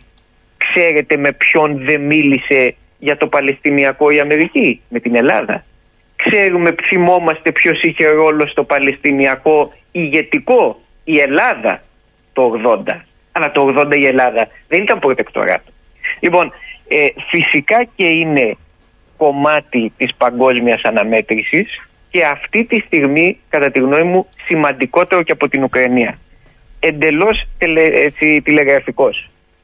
Αυτό για να καταρχάς πάρα πολύ μεγάλη ανησυχία στο Ζελέσκι. Διότι ξαφνικά το ουκρανικό θέμα έχει σβήσει από τα δυτικά πρωτοσέλιδα και οι Ουκρανοί ξέρουν πάρα πολύ καλά ότι αυτό είναι πρελούδιο του πώς θα κινηθεί ενδεχομένως η χρηματοδότησή τους για τη συνέχιση του πολέμου.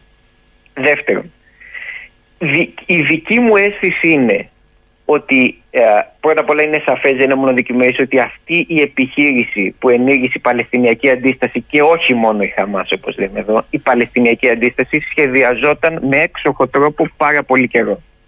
Είναι δε απίθανο να, να σχεδιάστηκε αλλά και να υλοποιείται χωρίς κάποιο είδους σοβαρή στήριξη από την πλευρά του Ιράν. Γιατί το έκανε αυτό το Ιράν; Υποθέτω και η Παλαιστινιακή Αντίσταση ή ο άξονας αντίστασης, αν προτιμάτε γιατί είναι μέσα και Χεσμολά κτλ.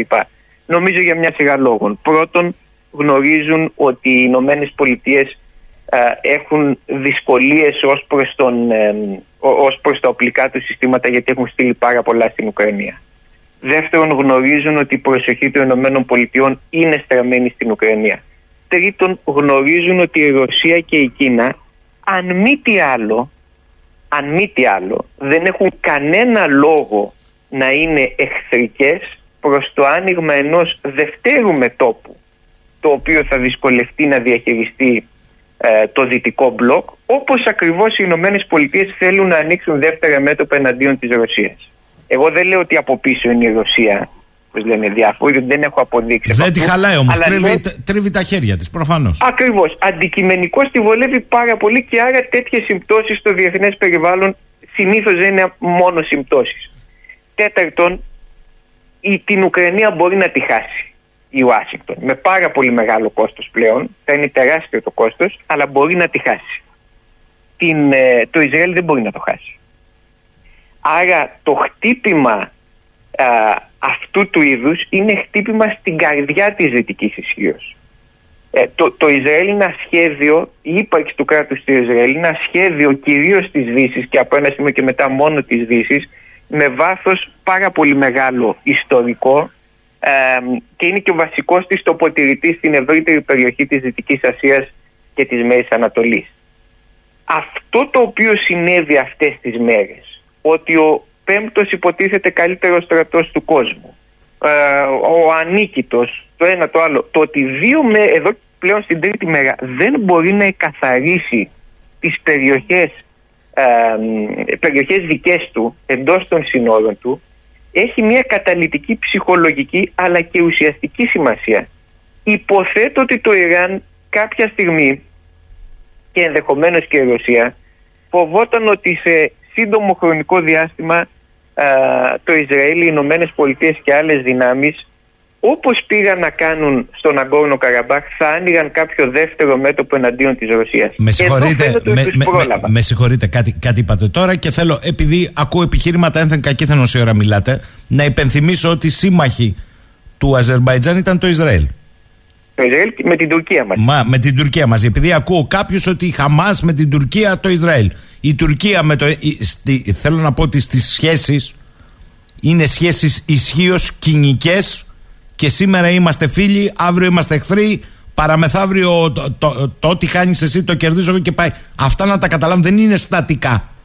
Δυστυχώς δεν είναι στατικά. Ελάτε. Ε, ε, έλεγα λοιπόν ότι έχω την αίσθηση ότι το Ιράν, το οποίο έχει μια πολύ στενή σχέση με τη Ρωσία και πλέον όχι μόνο με τη Ρωσία, ε, σε αυτό το σχήμα παίζει ρόλο η Βόρειος Κορέα, παίζει ρόλο η Κίνα. Υπάρχουν δυνάμεις οι οποίες στρατιωτικά είναι πάρα πολύ ισχυρές και οι οποίες θέλουν να απελευθερωθούν από τα δεσμά των οικονομικών εκβιασμών της Δύσης. Ότι όποτε δεν κάνεις ό,τι μου αρέσει, σου βάζω και Ρώσει. Λοιπόν, έχω την αίσθηση ότι ενδεχομένως να περίμεναν το άνοιγμα κάποιου δευτέρου μετόπου μετά το κλείσιμο, το δυστυχέστατο κλείσιμο του, της υπόθεσης του Ναγκόρνο Καραμπάχ εναντίον τους ε, με πρωτοβουλία των Ηνωμένων Πολιτειών. Αυτό λοιπόν που κατάφεραν αυτή τη στιγμή είναι ότι ανοίγουν αυτές οι δυνάμεις δεύτερο μέτωπο εναντίον των ΗΠΑ σε μια στιγμή που οι Ηνωμένες Πολιτείες βρίσκονται σε στρατιωτική αδυναμία όπως είπα πριν αλλά βρίσκονται και σε μεγάλο οικονομικό πρόβλημα. Μας διαφεύγει συχνά το εξής. Ο πρόεδρος Biden έχει κρατήσει χαμηλά σχετικό στον πληθωρισμό στις Ηνωμένες Πολιτείες, ο οποίος είναι πολύ βασικός για να επανεκλεγεί και για ένα ολόκληρο σύστημα εξουσίας, χρησιμοποιώντας τα α, μ, στρατηγικά αποθέματα των ΗΠΑ, τα πετρελαϊκά. Ο πληθωρισμός της ΗΠΑ πέφτει λόγω, ή διατηρείται ω πάνω ελεγχόμενος, κυρίως λόγω της ενέργειας. Κάνοντας αυτή την επιλογή, τα έχει φτάσει σε ιστορικό χαμηλό δεκαετιών. Κοινώς οι Ηνωμένε Πολιτείες αυτή τη στιγμή δεν έχουν πάρα πολλά χαρτιά να ρίξουν στο τραπέζι πέρα από το αμυγός στρατιωτικό πεδίο και στο οικονομικό. Μια γενικευμένη ανάφλεξη λοιπόν στη Μέση Ανατολή είναι εξαιρετικός αμφίβολος σήμερα ότι μπορεί να αποτολμηθεί από τη ΣΥΠΑ και χωρίς τη ΣΥΠΑ το Ισραήλ δεν θα κάνει τίποτα Πολύ χειρότερο όμως, ακόμη και αν αποτολμηθεί ότι μπορεί να αποβεί επιτυχής ε, για, από τη, ε, ως προς τη διαχείρισή της για τη ΣΥΠΑ. Επομένως, χτύπησαν στρατηγικά τόσο από πλευράς εδάφους μέσα στην καρδιά του βασικού συμμάχου Παύλα Προτεκτοράου των ΗΠΑ στη Μέση Ανατολή αλλά και χρονικά όταν οι ΗΠΑ βρίσκονται σε σοβούσα εσωτερική κρίση και έχουν α, πράξει μια σειρά από απερίσκεπτων έως και τυχοδιοκτικών ενεργειών. Χωρίς να σημαίνει ότι δεν είναι υπερδύναμη. Θέλω να κλείσουμε με το ερώτημα. Που, προβοκατόρικο μου λέει εδώ, αλλά έχει ενδιαφέρον. Και εμείς, λέει κύριε Τζιμά, θα πρέπει να είμαστε με το διεθνές δίκαιο ή με το εθνικό μας συμφέρον. Ο Γιάννης από την Αθήνα το στέλνει το μήνυμα. Ε, αν το εθνικό μας συμφέρον έχει πρόβλημα με το διεθνές δίκαιο, τότε έχουμε πολύ μεγάλο πρόβλημα. Ε, όχι γιατί έχω καμία, παρότι είναι πολύ στο αντικείμενο μου, καμία έτσι μεταφυσική λατρεία προς το διεθνές δίκαιο, αλλά γιατί πάνω σε αυτή τη βάση έχουμε χτίσει ή είχαμε χτίσει, πλέον έχουμε αλλάξει πάρα πολλά πράγματα δυστυχώς, ε, τη βασι, το βασικό δόγμα της εξωτερικής μας πολιτικής. Ε, κοιτάξτε, ε, ε, βρίσκω πολύ ακριβή η δήλωση του Ελευθερίου Βενιζέλου με μια ορισμένες προσαρμογές ότι για κάποιες ατιμίες η Ελλάδα είναι πολύ μικρή χώρα. Λοιπόν, ας μη σπέβδουμε να το παίζουμε κοινικοί και δίθεν ρεαλιστές όπου νομίζουμε ότι μας συμφέρει και όπου νομίζουμε ότι μας συμφέρει να οχυρωνόμαστε πίσω από το διεθνές δίκαιο διότι με τούτα και με Κίνα δεν μας παίρνει πλέον όχι στον κόσμο γενικώς, ούτε στα Βαλκάνια, στην άμεση περιοχή μας, κανείς τα σοβαρά. Λοιπόν, άλλο είναι είμαι ισχυρός και ε, έχω έναν πραγματισμό στο πώς αντιλαμβάνομαι τον κόσμο και διαφορετικό, είμαι, και διαφορετικό είναι είμαι τυχοδιώκτης και όπου νομίζω ότι κάποιος θα μου δώσει δύναμη εγώ τρέχω πίσω του. Είναι δύο διαφορετικά πράγματα. Το ένα είναι ρεαλισμός, αλλά με αρχές. Το άλλο είναι τυχοδιοκτισμός. Αυτό πόσο επικίνδυνος είναι ο τυχοδιοκτισμός αποδεικνύεται στην περίπτωση του Ισραήλ. Όπως και το να τρέφεις φαντασιώσεις ισχύως. Το Ισραήλ θεωρούσε ότι επειδή έχει μια πολύ ισχυρή αεροπορία και πολύ σύγχρονα τεχνολογικά συστήματα, ότι είναι άτρωτο. Και αποδείχθηκε ότι απλή φενταγίν πεζικάρι με Καλάσνικοφ και με RPG σοβιετικής κατασκευής μπορούν να καταλάβουν περισσότερα Ισραηλινά εδάφη σε δύο μέρες από όσα έχει καταλάβει η Ουκρανία ε, με την αντεπίθεσή της μετά από τέσσερις μήνες με όλο τον ατοικό οπλισμό. Ε, η, το Ισραήλ θεωρούσε ότι μπορεί τυχοδιοκτικό το τρόπο να δολοφονήσει επαναλαμβάνω τον Αραφάντ, να καταστρέψει τη λύση των δύο κρατών, να καταστρέψει τη Συρία, να δολοφονεί κόσμο στο Ιράν, να συμμετέχει στο βρώμικο πόλεμο της Ιεμένης, να συμμετέχει στον πόλεμο του Ναγκόρνο Καραμπάχ, να συμμετέχει στη διάλυση της Λιβύης και ότι τελικώς θα τη γλίτωνε. Και τώρα πληρώνει ένα βαρύτατο κόστος και μάλιστα είναι στην αρχή της πληρωμής. Άλλο ρεαλισμός, άλλο τυχοδιοκτισμός. Εμείς έχουμε γίνει τυχοδιώκτες στην εξωτερική μας πολιτική. Θέμης Τζιμάς θέλω να τον ευχαριστήσω Δευτέρα πρωί 9 Οκτωβρίου Καλή σας ημέρα κύριε Τζιμά να είστε να είστε καλά καλά, σας ευχαριστώ και εγώ Λοιπόν, εδώ είμαστε. Μου λέει ο Γιώργος, ο Ερντογάν, η γνώμη μου, ακολουθεί κατά γράμμα την πολιτική του Ανδρέα με κάποιες διαφορές, αλλά σε γενικές γραμμές έχει και ισανή οικονομία και πολυδιάστατη εξωτερική πολιτική. Συνομιλεί με τις αραβικές χώρες, όπου η Ελλάδα είχε βασικό λόγο. Εμείς γερά, η σωστή μεριά της ιστορίας Καηλή και συνομιλεί ακόμη και με το Ισραήλ. Να μην ξεχνιόμαστε. Ο Περικλής, το θέμα είναι να παίζεις και να θέλεις το καλό του έθνους. Ο Ερντογάν τυχοδιώκτη, αλλά κερδίζει η Τουρκία. Ο Μιχάλης, το Ιράν οργάνωσε μαζί με τη Ρωσία το χτύπημα στο Ισραήλ. Το Ισραήλ έχει άμεση σχέση με την εξέγερση των Αζερότουρκων στο βόρειο Ιράν και με το Ζακεζούρ. Φυσικά εσωτερικά το άφησαν το χτύπημα η ακροδεξιά του Ισραήλ γιατί πιστεύει ότι έτσι θα ισοπεδώσει τη Γάζα και τη Χαμάς. Οι Παλαιστίνοι που πρέπει να πάνε να φύγουν, αν φύγουν από την Παλαιστίνη. Ο, ε, ο Έλληνας αύριο, λέει ο Πέτρος, αν το διώξει στην Ελλάδα, που θα πάει. Και γενικώς θα σας παρακαλέσω να βλέπουμε το Μεσανατολικό όχι à la carte. Έχει μια ιστορική βαθιά συνέχεια. Είναι από τα πιο πολύπλοκα ζητήματα της υφηλίου, αν όχι το πιο πολύπλοκο, γιατί οι παίκτες που εμπλέκονται, άδειλοι και πρόδειλοι, είναι όλοι με έναν τρόπο. Ιδίως η μεγάλη ισχύως. Λοιπόν, κατά συνέπεια, προφανώς στον πόλεμο το πρώτο που χάνεται είναι η αλήθεια. Ένα το κρατούμενο. Ένθεν κακήθεν. Δεύτερον, προφανώς στον πόλεμο αυτό που επίσης χάνεται είναι ο άμαχος πληθυσμός. Ένθεν κακήθεν.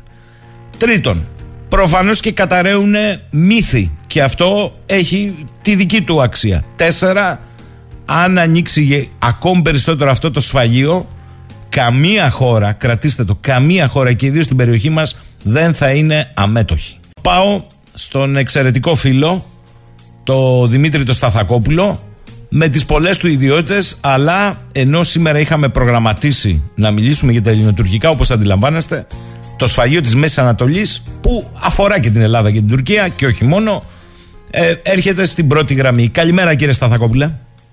Καλημέρα, καλή εβδομάδα κύριε Σαχίνη, αγαπητέ Γιώργο. Καλημέρα στους ακροατές που είναι πάντοτε ενημερωμένοι και τα, από ό,τι διάβαζα και από ό,τι άκουγα μάλλον για την ακρίβεια τα σχολεία τους είναι πάντοτε πολύ εύστοχα και συμφωνώ τουλάχιστον με όσα άκουσα προηγουμένως.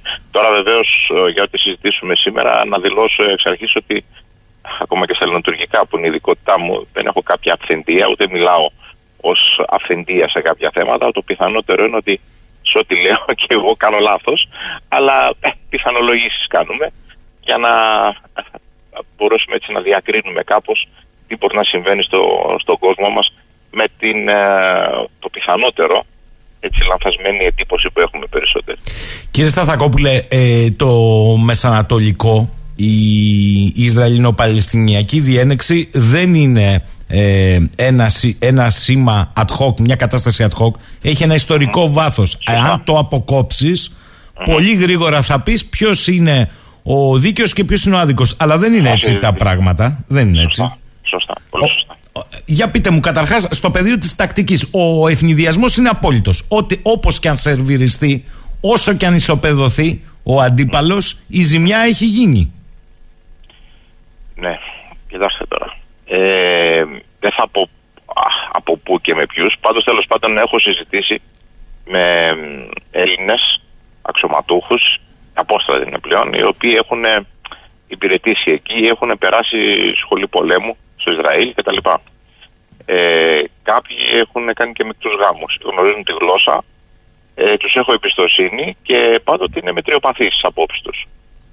Ε, ακόμα δεν έχουν πιστεί αν όντως ήταν ένας ευνηδιασμό ε, ή ήταν ένας αφημένος ή θελημένος ευνηδιασμό για να δημιουργηθεί έτσι μια λυσίδα καταστάσεων και γεγονότων. Επομένως, αφού δεν ξέρουν αυτοί ω πιο ειδικοί τι μπορεί να συνέβη, ε, σαφώς ε, και εγώ που δεν είναι ειδικότητά μου το Ισραήλ, ε, δεν μπορώ να γνωρίζω. Όμως, ε, μου είναι τρομερά δύσκολο να πιστέψω ότι το Ισραήλ ε, με δύο μυστικές υπηρεσίες, μία για εξωτερικές υποθέσεις και μία για εσωτερικές υποθέσεις, ε, που γνώριζε που βρίσκεται ο Σουλεϊμανί όταν δολοφονήθηκε.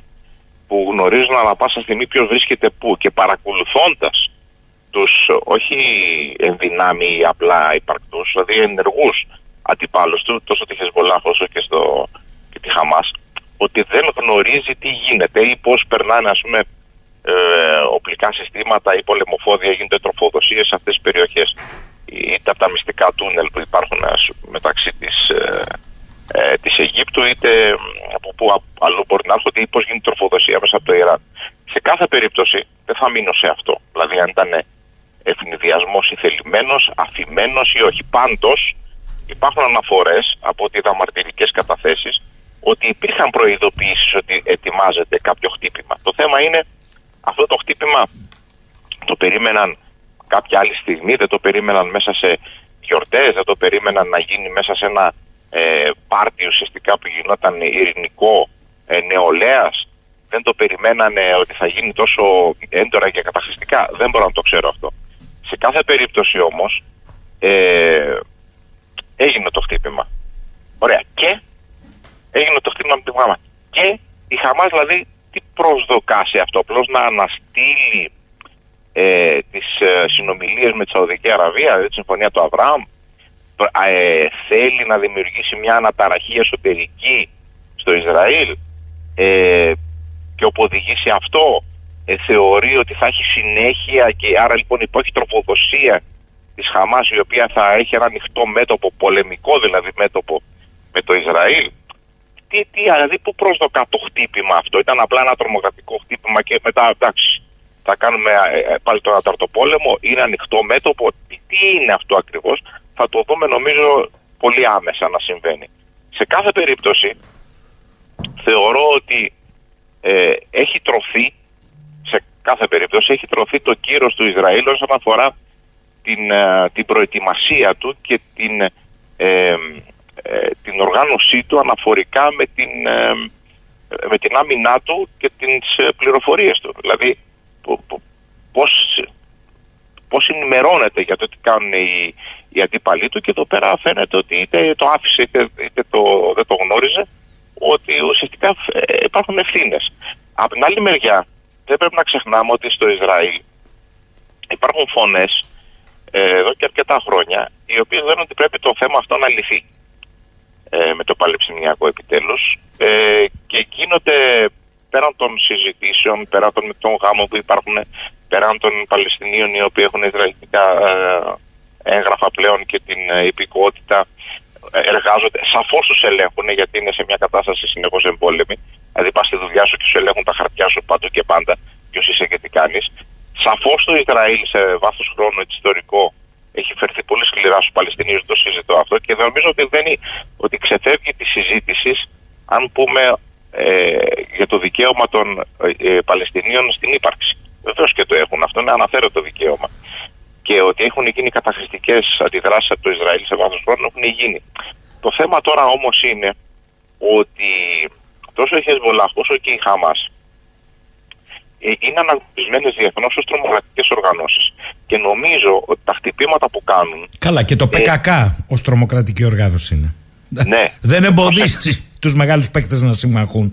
Μην τρελαθούμε Σωστό. τώρα. Η έννοια Ε, τρομοκράτης, δηλαδή σκέφτομαι και τους Έλληνες του 21 τρομοκράτες ήταν από την Ναι, ιερά λέγω, στην, συμμαχία. στην Μάλιστα. επίσημη Οθωμανική ιστορία ε, ε, αναφέρονται ως τρομοκράτες. Τότε δεν υπήρχε η λέξη τρομοκράτης με την έννοια του terrorist. Ναι, εντάξει. Είναι, οι- είναι οι Γιανκιάρ, έτσι είναι. Οι Γιαννέ σημαίνει στάση, στασιαστέ τρομοκράτες και Φεσάντ, αναταραχή αναφέρεται η Ελληνική Επανάσταση. Και έτσι είναι και η Ιερά Συμμαχία ως τρομοκράτες τους καταδίκαζε. Παρότι είχε γίνει η φα- η φαγή της Χίου. Το λέτε πολύ σωστά, έτσι είναι. Σε κάθε περίπτωση όμως, θυμάμαι την εποχή του PLO, του, του Γιασέρα Αραφάτ, ότι η λέξη Παλαιστίνη υπήρχε μέσα στο Παλαιστινια- Παλαιστινιακή Οργάνωση Απελευθέρωσης. Στην ε, Χεσβολάχ σημαίνει το κόμμα του Θεού και Χαμάς σημαίνει ουσιαστικά ε, αντιστασιακό Ισλαμιστικό κίνημα. Βλέπουμε δηλαδή ότι η λέξη Παλαιστίνη και στις δύο αυτές οργανώσεις δεν υπάρχει μέσα. Και το ζητούμενο είναι η Παλαιστίνη, οι πιο φιλιρινικοί και αυτοί που θέλουν να βρεθεί λύση. Και αυτοί οι οποίοι θα ενίσχυαν τώρα τις συζητήσεις με τη Σαουδική Αραβία για το καλό κλίμα το οποίο πήγαινε να γίνει. Εκπροσωπούνται από αυτές τις δύο οργανώσεις. Ρέπει η νεολαία των Παλαιστινίων προς αυτές και γιατί. Και τι γίνεται στα εσωτερικά των Παλαιστινίων που και αυτοί έχουν εσωτερικά θέματα ε, ε, εννοώ ε, στις τάσεις, ας μην τους πω κόμματα, ας πω στις τάσεις που έχουν συν ότι υπάρχει ένα αντικειμενικό πρόβλημα. Ότι οι, οι ηλικιωμένοι της πολιτικής ζωής των Παλαιστινίων δεν δίνουν χώρο στους νεότερους. Είναι ένα θέμα το οποίο το συζητούν και το διαβάζουμε συχνά να συμβαίνει μεταξύ τους. Επομένως, όπως είπατε πολύ σωστά στην αρχή, είναι τόσο πολύ σύνθετο το θέμα και βέβαια δεν απαντιέται με ένα ναι, ναι, όχι και κυρίως από μένα τουλάχιστον που δεν είμαι αυθεντία σε τίποτα, αλλά κυρίως το θέμα το, το Παλαιστινίου και του Ισραήλ από ό,τι διαβάζω ενημερώνομαι και πάντοτε σε συνάρτηση με το τι απεργάζεται και τι κάνει εκεί πέρα η Τουρκία που είναι και η ειδικότητά μου. Ε, Ε, κύριε Σταθακόπουλε, μισό λεπτό. Εσείς σωστά αναφέρεστε και στις ενδοπαλαιστινιακές ε, ναι. καταστάσεις. Εγώ είπα εισαγωγικά και πολύ χοντρικά ότι κάποτε το παλαιστινιακό κίνημα, ο παλαιστινιακός λαός είχε και πολιτικά κόμματα και πολιτικές ηγεσίες τις πιο προοδευτικές σε όλα τα αραβικά ε, έθνη ε, και οι πρώτοι που έσπευσαν ήταν οι διεφθαρμένες μοναρχίες να το καταπνίξουν με την αρρωγή και των Ισραηλινών και των Αμερικανών, η Χαμάς δηλαδή για παράδειγμα, δεν είναι ένα δημιούργημα έτσι απλό. Έχει βάλει το χεράκι της και η Δύση ως, αντι, Βέβαια. ως αντίβαρος σε εκείνους τους Παλαιστίνιους που και η απελευθέρωση θέλαν των εδαφών τους αλλά βάζαν και πολιτικά ζητήματα για το τι κοινωνία θέλαν. Όμως ναι, ναι, ναι. από την άλλη μου γράφει εδώ ο Νίκος και εδώ μπορείτε να μιλήσετε ότι αν δεχτούμε ότι το ξέραν σε ένα κλειστό κύκλωμα και το άφησαν, αυτό είναι ακόμη χειρότερο. Δηλαδή ότι φαίνεται σε τι άκρα μπορεί να φτάσει ένα καθεστώς για να διασώσει λίγο την ύπαρξή του, ακόμη και να παραδώσει πολίτες τους στον εκάστοτε εχθρό, Ναι. εφόσον αυτό εξυπηρετεί τα συμφέροντα και τους σχεδιασμούς. Δυστυχώς έχει δίκιο και αυτό επαληθεύεται στην ιστορία. Ναι, αυτό να είναι μάθημα και για μας, ε. Ναι, ναι, ναι. Καταλάβατε Ισχύει πού αυτό πάει η λέει. ιστορία. Ισχύει αυτό που λέει. Για πείτε μου τώρα για τους μεγάλους παίκτες, διότι εδώ ανοίγοντας το καπάκι του σφαγείου, γιατί είναι σφαγείο, δε- δε- δε- δεν υπάρχει λογική, ε, κάποιοι εκτιμούν και τίνω να συμφωνήσω ότι εδώ τα πράγματα είναι πολύ ανώτερα σε επίπεδο και από την ιστορία της Ουκρανίας. Διότι εδώ είναι η εμπλοκή της εμπλοκής ο εμπλοκή. Συμφωνείτε; Ναι, ναι, έτσι είναι. Έτσι είναι. Ε, αυτές τις μέρες κάπου χρειάστηκε να το γραφήσω και να μιλήσω πάλι. Ε, εγώ το βλέπω σε, σαν α, ένα ευρύτερο τόξο το οποίο ξεκινάει από την Ουκρανία κατεβαίνει και στις παρεφέσεις της Κασπίας δηλαδή Γεωργία, Αρμενία, Αζερβαϊτζάν, το Αρτσάχ τώρα κτλ. Και γυρνάει προς το Ιράν και το Ιράν πώς κοιτάει προς τη μεριά της Συρίας που είναι και αυτοί οι Σιήτες και βεβαίως τους ε, Παλαιστινίους που έχουμε δύο οργανώσεις, μία τη Χεσβολάχ και μία τη Χαμάς. Οι μένα είναι ε, συμπαθούντες και Σιήτες και οι άλλοι να είναι Σουνίτες. Ναι, ναι. ε, έχουμε, και, έχουμε και αυτά τα θέματα τα εσωτερικά, το, το Ισραήλ ε, και βεβαίως να φτάνει μέχρι κάτω την Αίγυπτο. Και εξ αντανακλάσεως, αναγκαστικά, όσο στενά και να θες να το δεις αυτό, εμπλέκεται μέσα η Τουρκία και βεβαίως θέλοντας και εμείς θέλοντας και, εμείς και εμείς και η Κύπρος σαφώς. Και δεν πρέπει να ξεχνάμε ότι πέρσι τον Ιούνιο, τον Ιούνιο του 2022, έγιναν ασκήσεις, ας το γκουγκλάρουν οι ε, ακροατές, ε, μέσα στην Κύπρο των Ισραηλινών στρατευμάτων όπου είχε δοθεί ειδική ανακοίνωση για να μην τρομάξει ο κόσμος στην Κύπρο ότι θα δείτε Ισραηλίτικα στρατεύματα μέσα στα χωριά της Κύπρου και μέσα στις ε, ε, κομοπόλεις ε, να κάνουν ασκήσεις ε, από σπίτι σε σπίτι. Μην τρομάξετε, γιατί του είδαν ένστολους και ένοπλους, έτσι. Είναι άσκηση του Ισραήλ, ε, με ειδική άδεια. Γιατί έγινε αυτή η άσκηση σε κατοικημένες περιοχές μέσα στην Κύπρο, σε τι προσωμίαζε αυτό, αυτή η άσκηση και τι περιμέναν, τι αναμένουν. Είναι στα γενικά πλαίσια ε, που πρέπει ο στρατός του Ισραήλ να εκπαιδεύεται μέσα στις πόλεις για τα θέματα τα δικά τους. Ήταν κάτι το οποίο αναμένουν, είναι κάτι το οποίο έρχεται και βεβαίως οι προετοιμασίες γίνονται καιρό πριν. Σε κάθε περίπτωση είναι σύνθετο. Εγώ το βάζω μέσα σχηματικά, μια σχήμαση και στο ραδιόφωνο, σε αυτό που λέω συχνά, μπορεί να γίνουμε κουραστικός, σε μια κλειδαριά, όπου ο αφαλός κλειδαριάς είμαστε εμείς, η Ελλάδα δηλαδή σίγουρα, γεωγραφικά το δούμε, και ο μηχανισμός κλειδαριάς είναι όλη αυτή η υπόλοιπη περιοχή με κεντρικό σημείο σαφώς γεωγραφικό την Τουρκία. Το ένα δεν λειτουργεί χωρίς το άλλο. Δηλαδή ο αφαλός κλειδαριάς αν δεν υπάρχει μηχανισμός από πίσω να ξεκλειδώσει δεν λειτουργεί, δεν έχει καμία αξία. Όπως και ο μηχανισμός αν δεν υπάρχει κλειδαριά για να μπει το κλειδί να ξεκλειδώσει πάλι δεν έχει καμία αξία. Το θέμα λοιπόν είναι ότι σε αυτή την κλειδαριά που ξεκλειδώνει Ανατολή, Δύση, Βορρά, Νότο και που είναι διαχρονικά, ιστορικά ένα σημείο ε, ιστορικό, γεωγραφικό, γεωπολιτικό της ανθρωπότητας από τους αρχαίους χρόνους, τους Βυζαντινούς, Οθωμανικούς μέχρι σήμερα ε, και το οποίο σχετίζεται με τις διαδρομές των αγαθών, κάποτε το μετάξι και τα παχάρια, αργότερα η ενέργεια, το πετρέλαιο κτλ.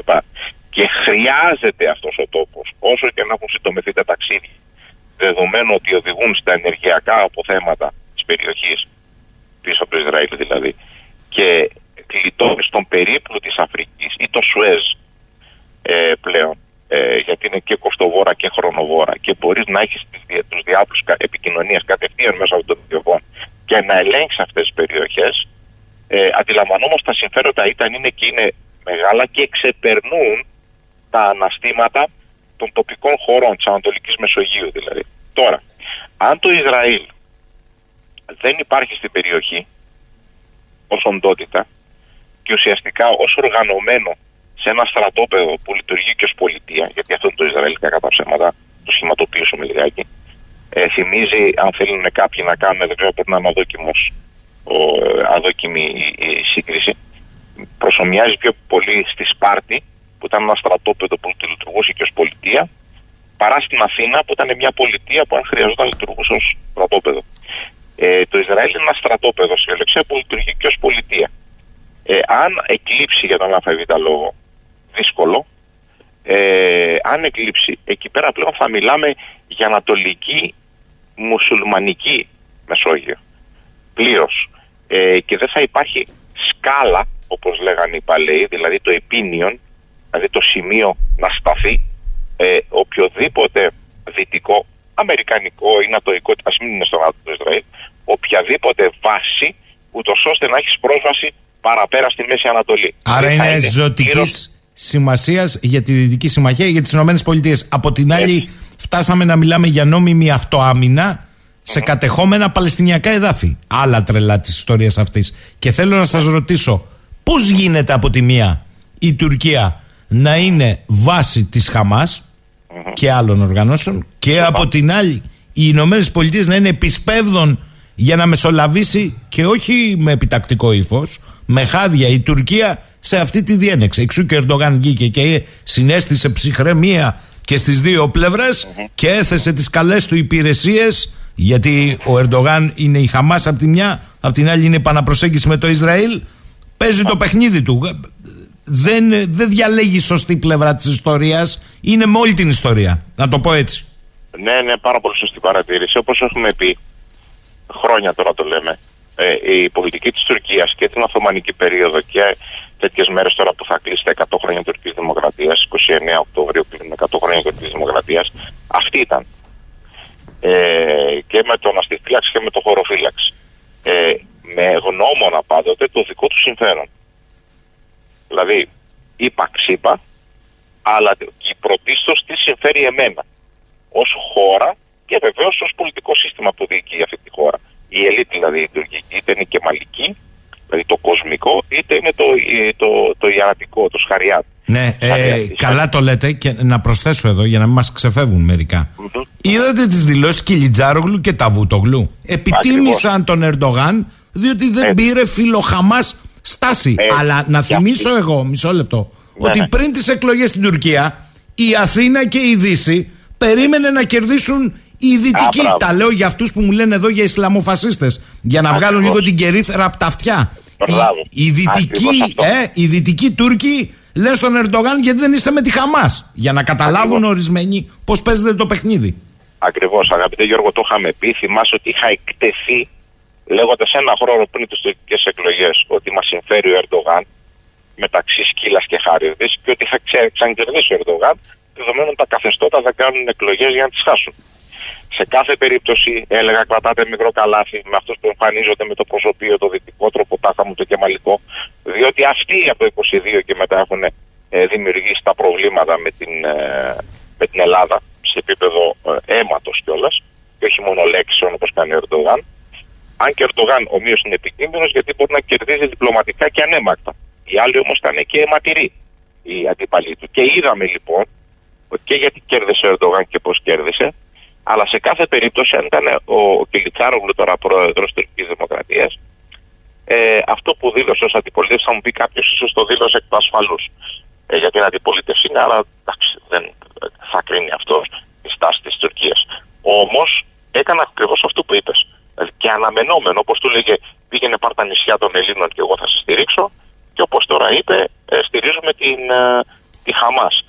Ε, ο, τουλάχιστον ο Ερντογάν κρατάει μια επαναπατορίζουσα έτσι. Ε, βέβαια, Ε, γιατί θέλει να διπλωματική. παίξει και με το Ισραήλ.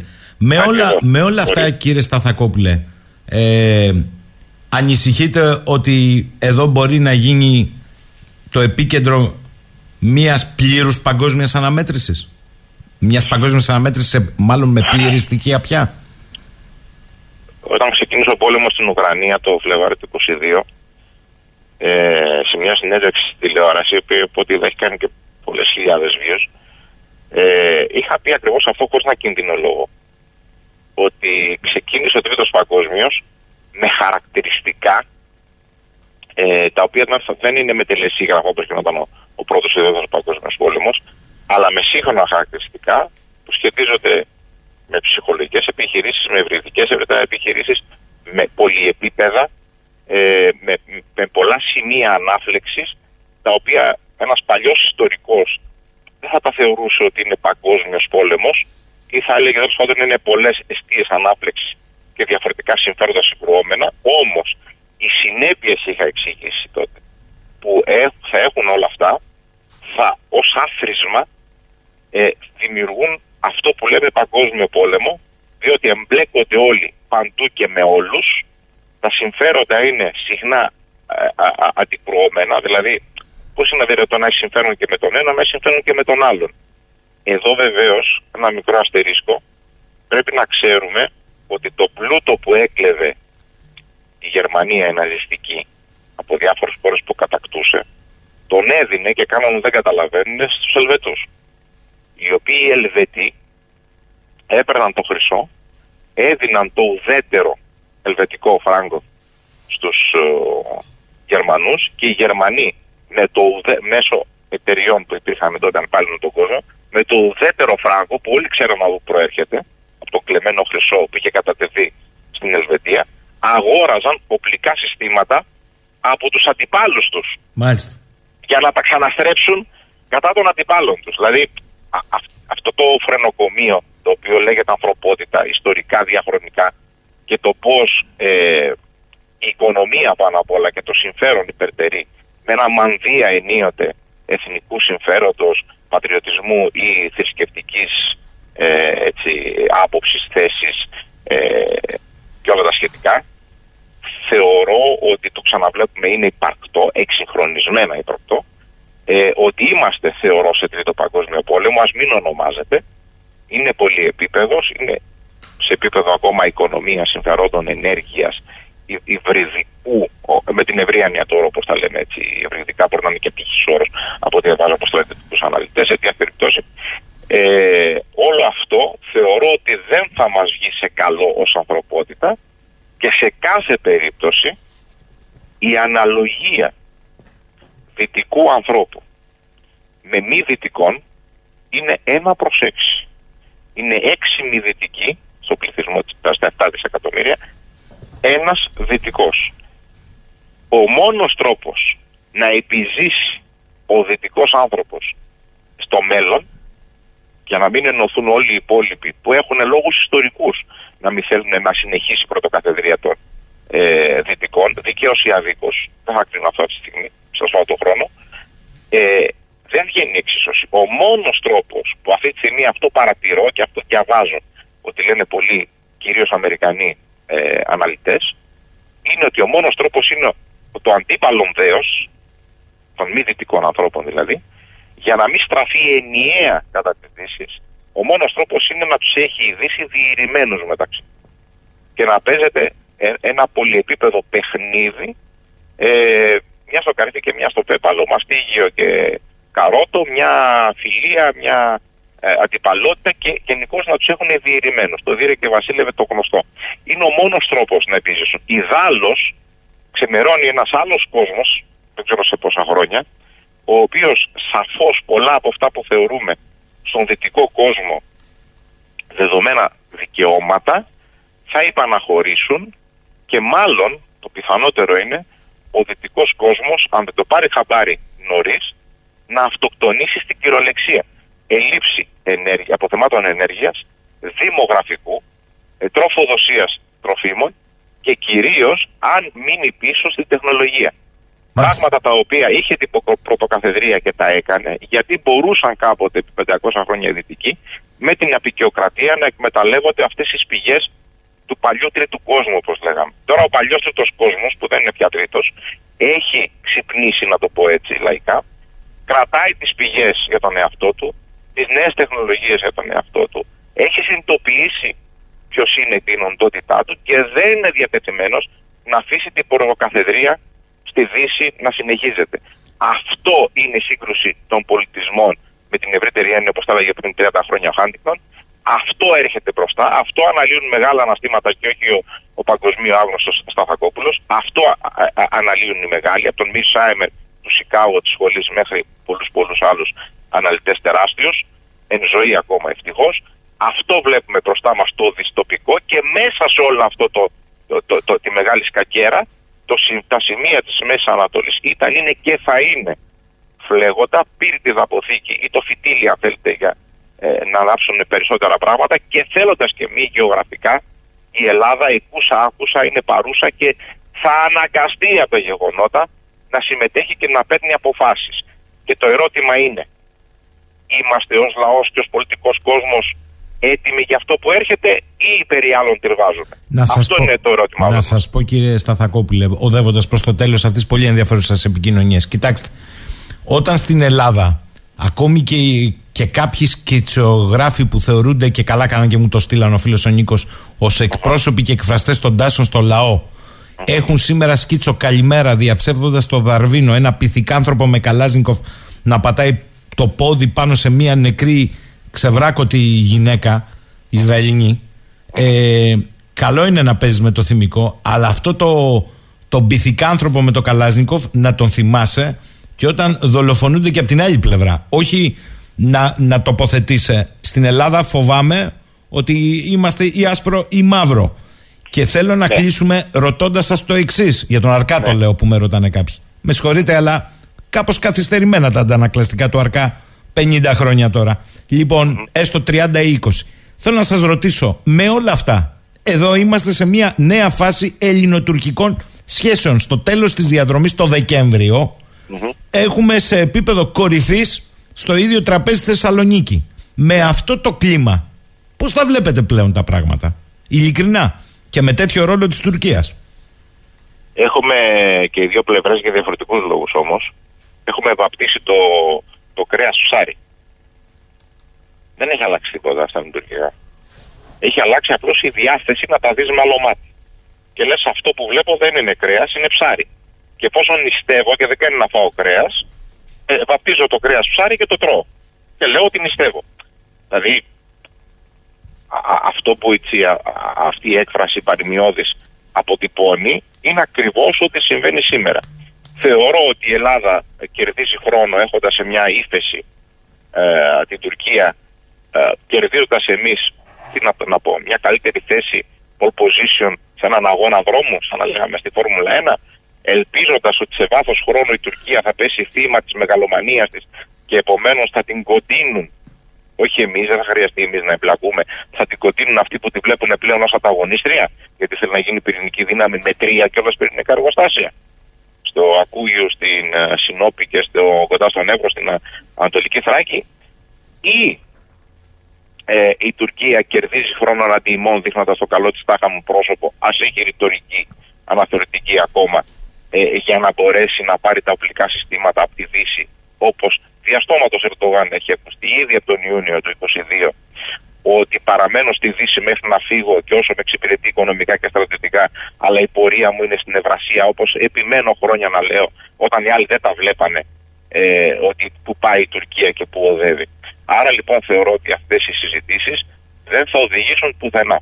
Απολύτως πουθενά. Και αν οδηγήσουν κάπου, ουδή εγγυάται ότι η όποια συμφωνία θα τηρηθεί από πλευρά της Τουρκίας, έστω και αν φτάναμε σε επίπεδο Χάγης, δεδομένου ότι η Τουρκία, αν δεν της συμφέρει ή αλλάξει γνώμη στο μέλλον, να με με την όποια απόφαση και συμφωνία, μπορεί να την θεωρήσει καταχρηστική, να την αναθεωρήσει, να πει δεν την δέχομαι και δεν υπάρχει διεθνής δικαστικός εμελητής ή διεθνής αστυνομικός να της επιβάλλει την απόφαση, ούτε καν το Συμβούλιο Ασφαλείας του ΟΗΕ, το οποίο είδαμε που το γράφει στα παλέτρα των υποδημάτων της τα θέματα της Κύπρου, ειδικά πριν 1,5 μήνα όταν πήρανε παραμάζωμα τον Αύγουστο ε, την ειρηνευτική δύναμη στην Πύλα, γιατί πήρανε παραμάζωμα με τι πουλτόζε και πετάξαν έξω. Αντιλαμβανόμαστε λοιπόν ότι με την Τουρκία συμφωνία τίμια και διαχρονικά ε, βιώσιμη δεν μπορεί να υπάρξει ας ξυπνήσουν όλοι οι ροζ συνεφάκηδες που βλέπουν ε, μάλλον την επιθυμία τους την προβάλλουν ως ε, δεδομένη, ως υπαρκτό, ως κάτι το οποίο υφίσταται μπορεί να γίνει. Δεν θα γίνει ποτέ όπως δεν γίνεται εδώ πέρα και τόσα χρόνια ε, αυτό το οποίο αναμένουν κάποιοι στην ειρήνευση ε, στο, στο Ισραήλ με τους Παλαιστινίους. Θα μπορούσε μεν, δεν γίνεται για λόγους που παρέλθουν αυτή τη στιγμή, να το πούμε, είναι πάμπολοι και πολλά ε, ποικίλα συμφέροντα. Με Ελλάδα και Τουρκία ομοίως δεν γίνεται, όχι γιατί υπάρχουν μόνο ιστορικά ερίσματα και ακυλώσεις και προβλήματα, και θα υπάρχουν ό,τι και αν λένε κάποιοι άλλοι, αλλά κυρίως διότι μια ηρεμία ε, διαχρονική μεταξύ Ελλάδος-Τουρκία που θα μπορούσε να φέρει σε μια κατάσταση ας πούμε ανοιχτών συνόρων τύπου Ευρωπαϊκής Ένωσης αλλά της ε, Βαλκανικής δεν θα συνέφερε καθόλου τους μεγάλους παίκτες που εδώ πέρα σε αυτή την κλειδαριά της Ανατολικής Μεσογείου θέλουν να έχουν το πρωτεύοντα ρόλο και όλους εμάς που κατοικούμε εδώ πέρα να μας έχουν ως ε, πιόνια στην, γεωγρα... Ε, στην γεωπολιτική τους κακέρα και όχι ως αυτόνομες παρουσίες που εμείς θα βάζουμε τους κανόνες του παιχνιδιού αλλά πρέπει να ακολουθούμε τους κανόνες του παιχνιδιού που βάζουν αυτοί. Αυτό να το χωνέψουμε είναι υπαρκτό, αλλάζει δεν αλλάζει αυτή τη στιγμή, δεν αλλάζει τι παρούσες συγκυρίες της ιστορίας. Μπορεί στις μελλοντικές γενιές. Όχι τώρα όμως. Δημήτρη Σταθακόπουλος, θέλω να το ευχαριστήσω. Θα τα ξαναπούμε μαζί του πιο αναλυτικά για τα ελληνικά. Θέλω να τον ευχαριστήσω όμως σήμερα. Και εγώ, αγαπητέ Γιώργο, καλημέρα. Καλή σου ημέρα, Δημήτρη. Λοιπόν, φτάσαμε στο τέλος. Ε, μου στέλνετε εδώ για τα αυτοδιοικητικά και όχι μόνο. Μου λέει εδώ πέρα ο φίλος ο Ιωσήφ. Για δύο λεπτά λέει γιατί εγώ ανήκω στον ευρύτερο χώρο της αριστεράς. Αλλά δεν κατάλαβα λέει και τη λογική του Κουκουέ. Αν είναι δικός μας, βλέπε Πελετίδη, στο δεύτερο γύρο απέναντι στο Ενωδημοκράτη ζητάμε την ψήφο όλων λέγοντας ότι δεν μπορεί να στηρίξουν δεξιές πολιτικές. Αν είναι άλλος όμως και όχι δικός μας απέναντι στο Ενωδημοκράτη, προτιμάμε οι ψηφοφόροι μας να ρίξουν λευκό ή άκυρο. Ποιος θα ευνοηθεί, ο Νεοδημοκράτης, παρά να βοηθήσουμε τον αντίπαλό του. Μην ξανακούσω λοιπόν Γιώργο για πατερίτσες και πεταμένη ψήφο, δεν μας τα λέει καλά το κουκουέ. Άλλος φίλος εδώ πέρα λέει καλημέρα, χωρίς να θέλω να σας σοκάρω. Ο Μπέος δυστυχώς λέει αυτά που σκέφτονται 6 στους 10 Έλληνες μη εξαιρουμένων πολιτικών δημοσιογράφων, μεγαλοεπιχειρηματιών, ΣΕΟ, δικαστικών, ακαδημαϊκών, παπάδων, εκπαιδευτικών, επιστημόνων γιατί η πορεία του εκτσογλανισμού της κοινωνίας είναι πάντα από πάνω προς τα κάτω. Λοιπόν, φτάσαμε στο τέλος για σήμερα. Να είμαστε καλά, να τα πούμε αύριο 10 και κάτι. Καλημέρα σε όλες και όλους.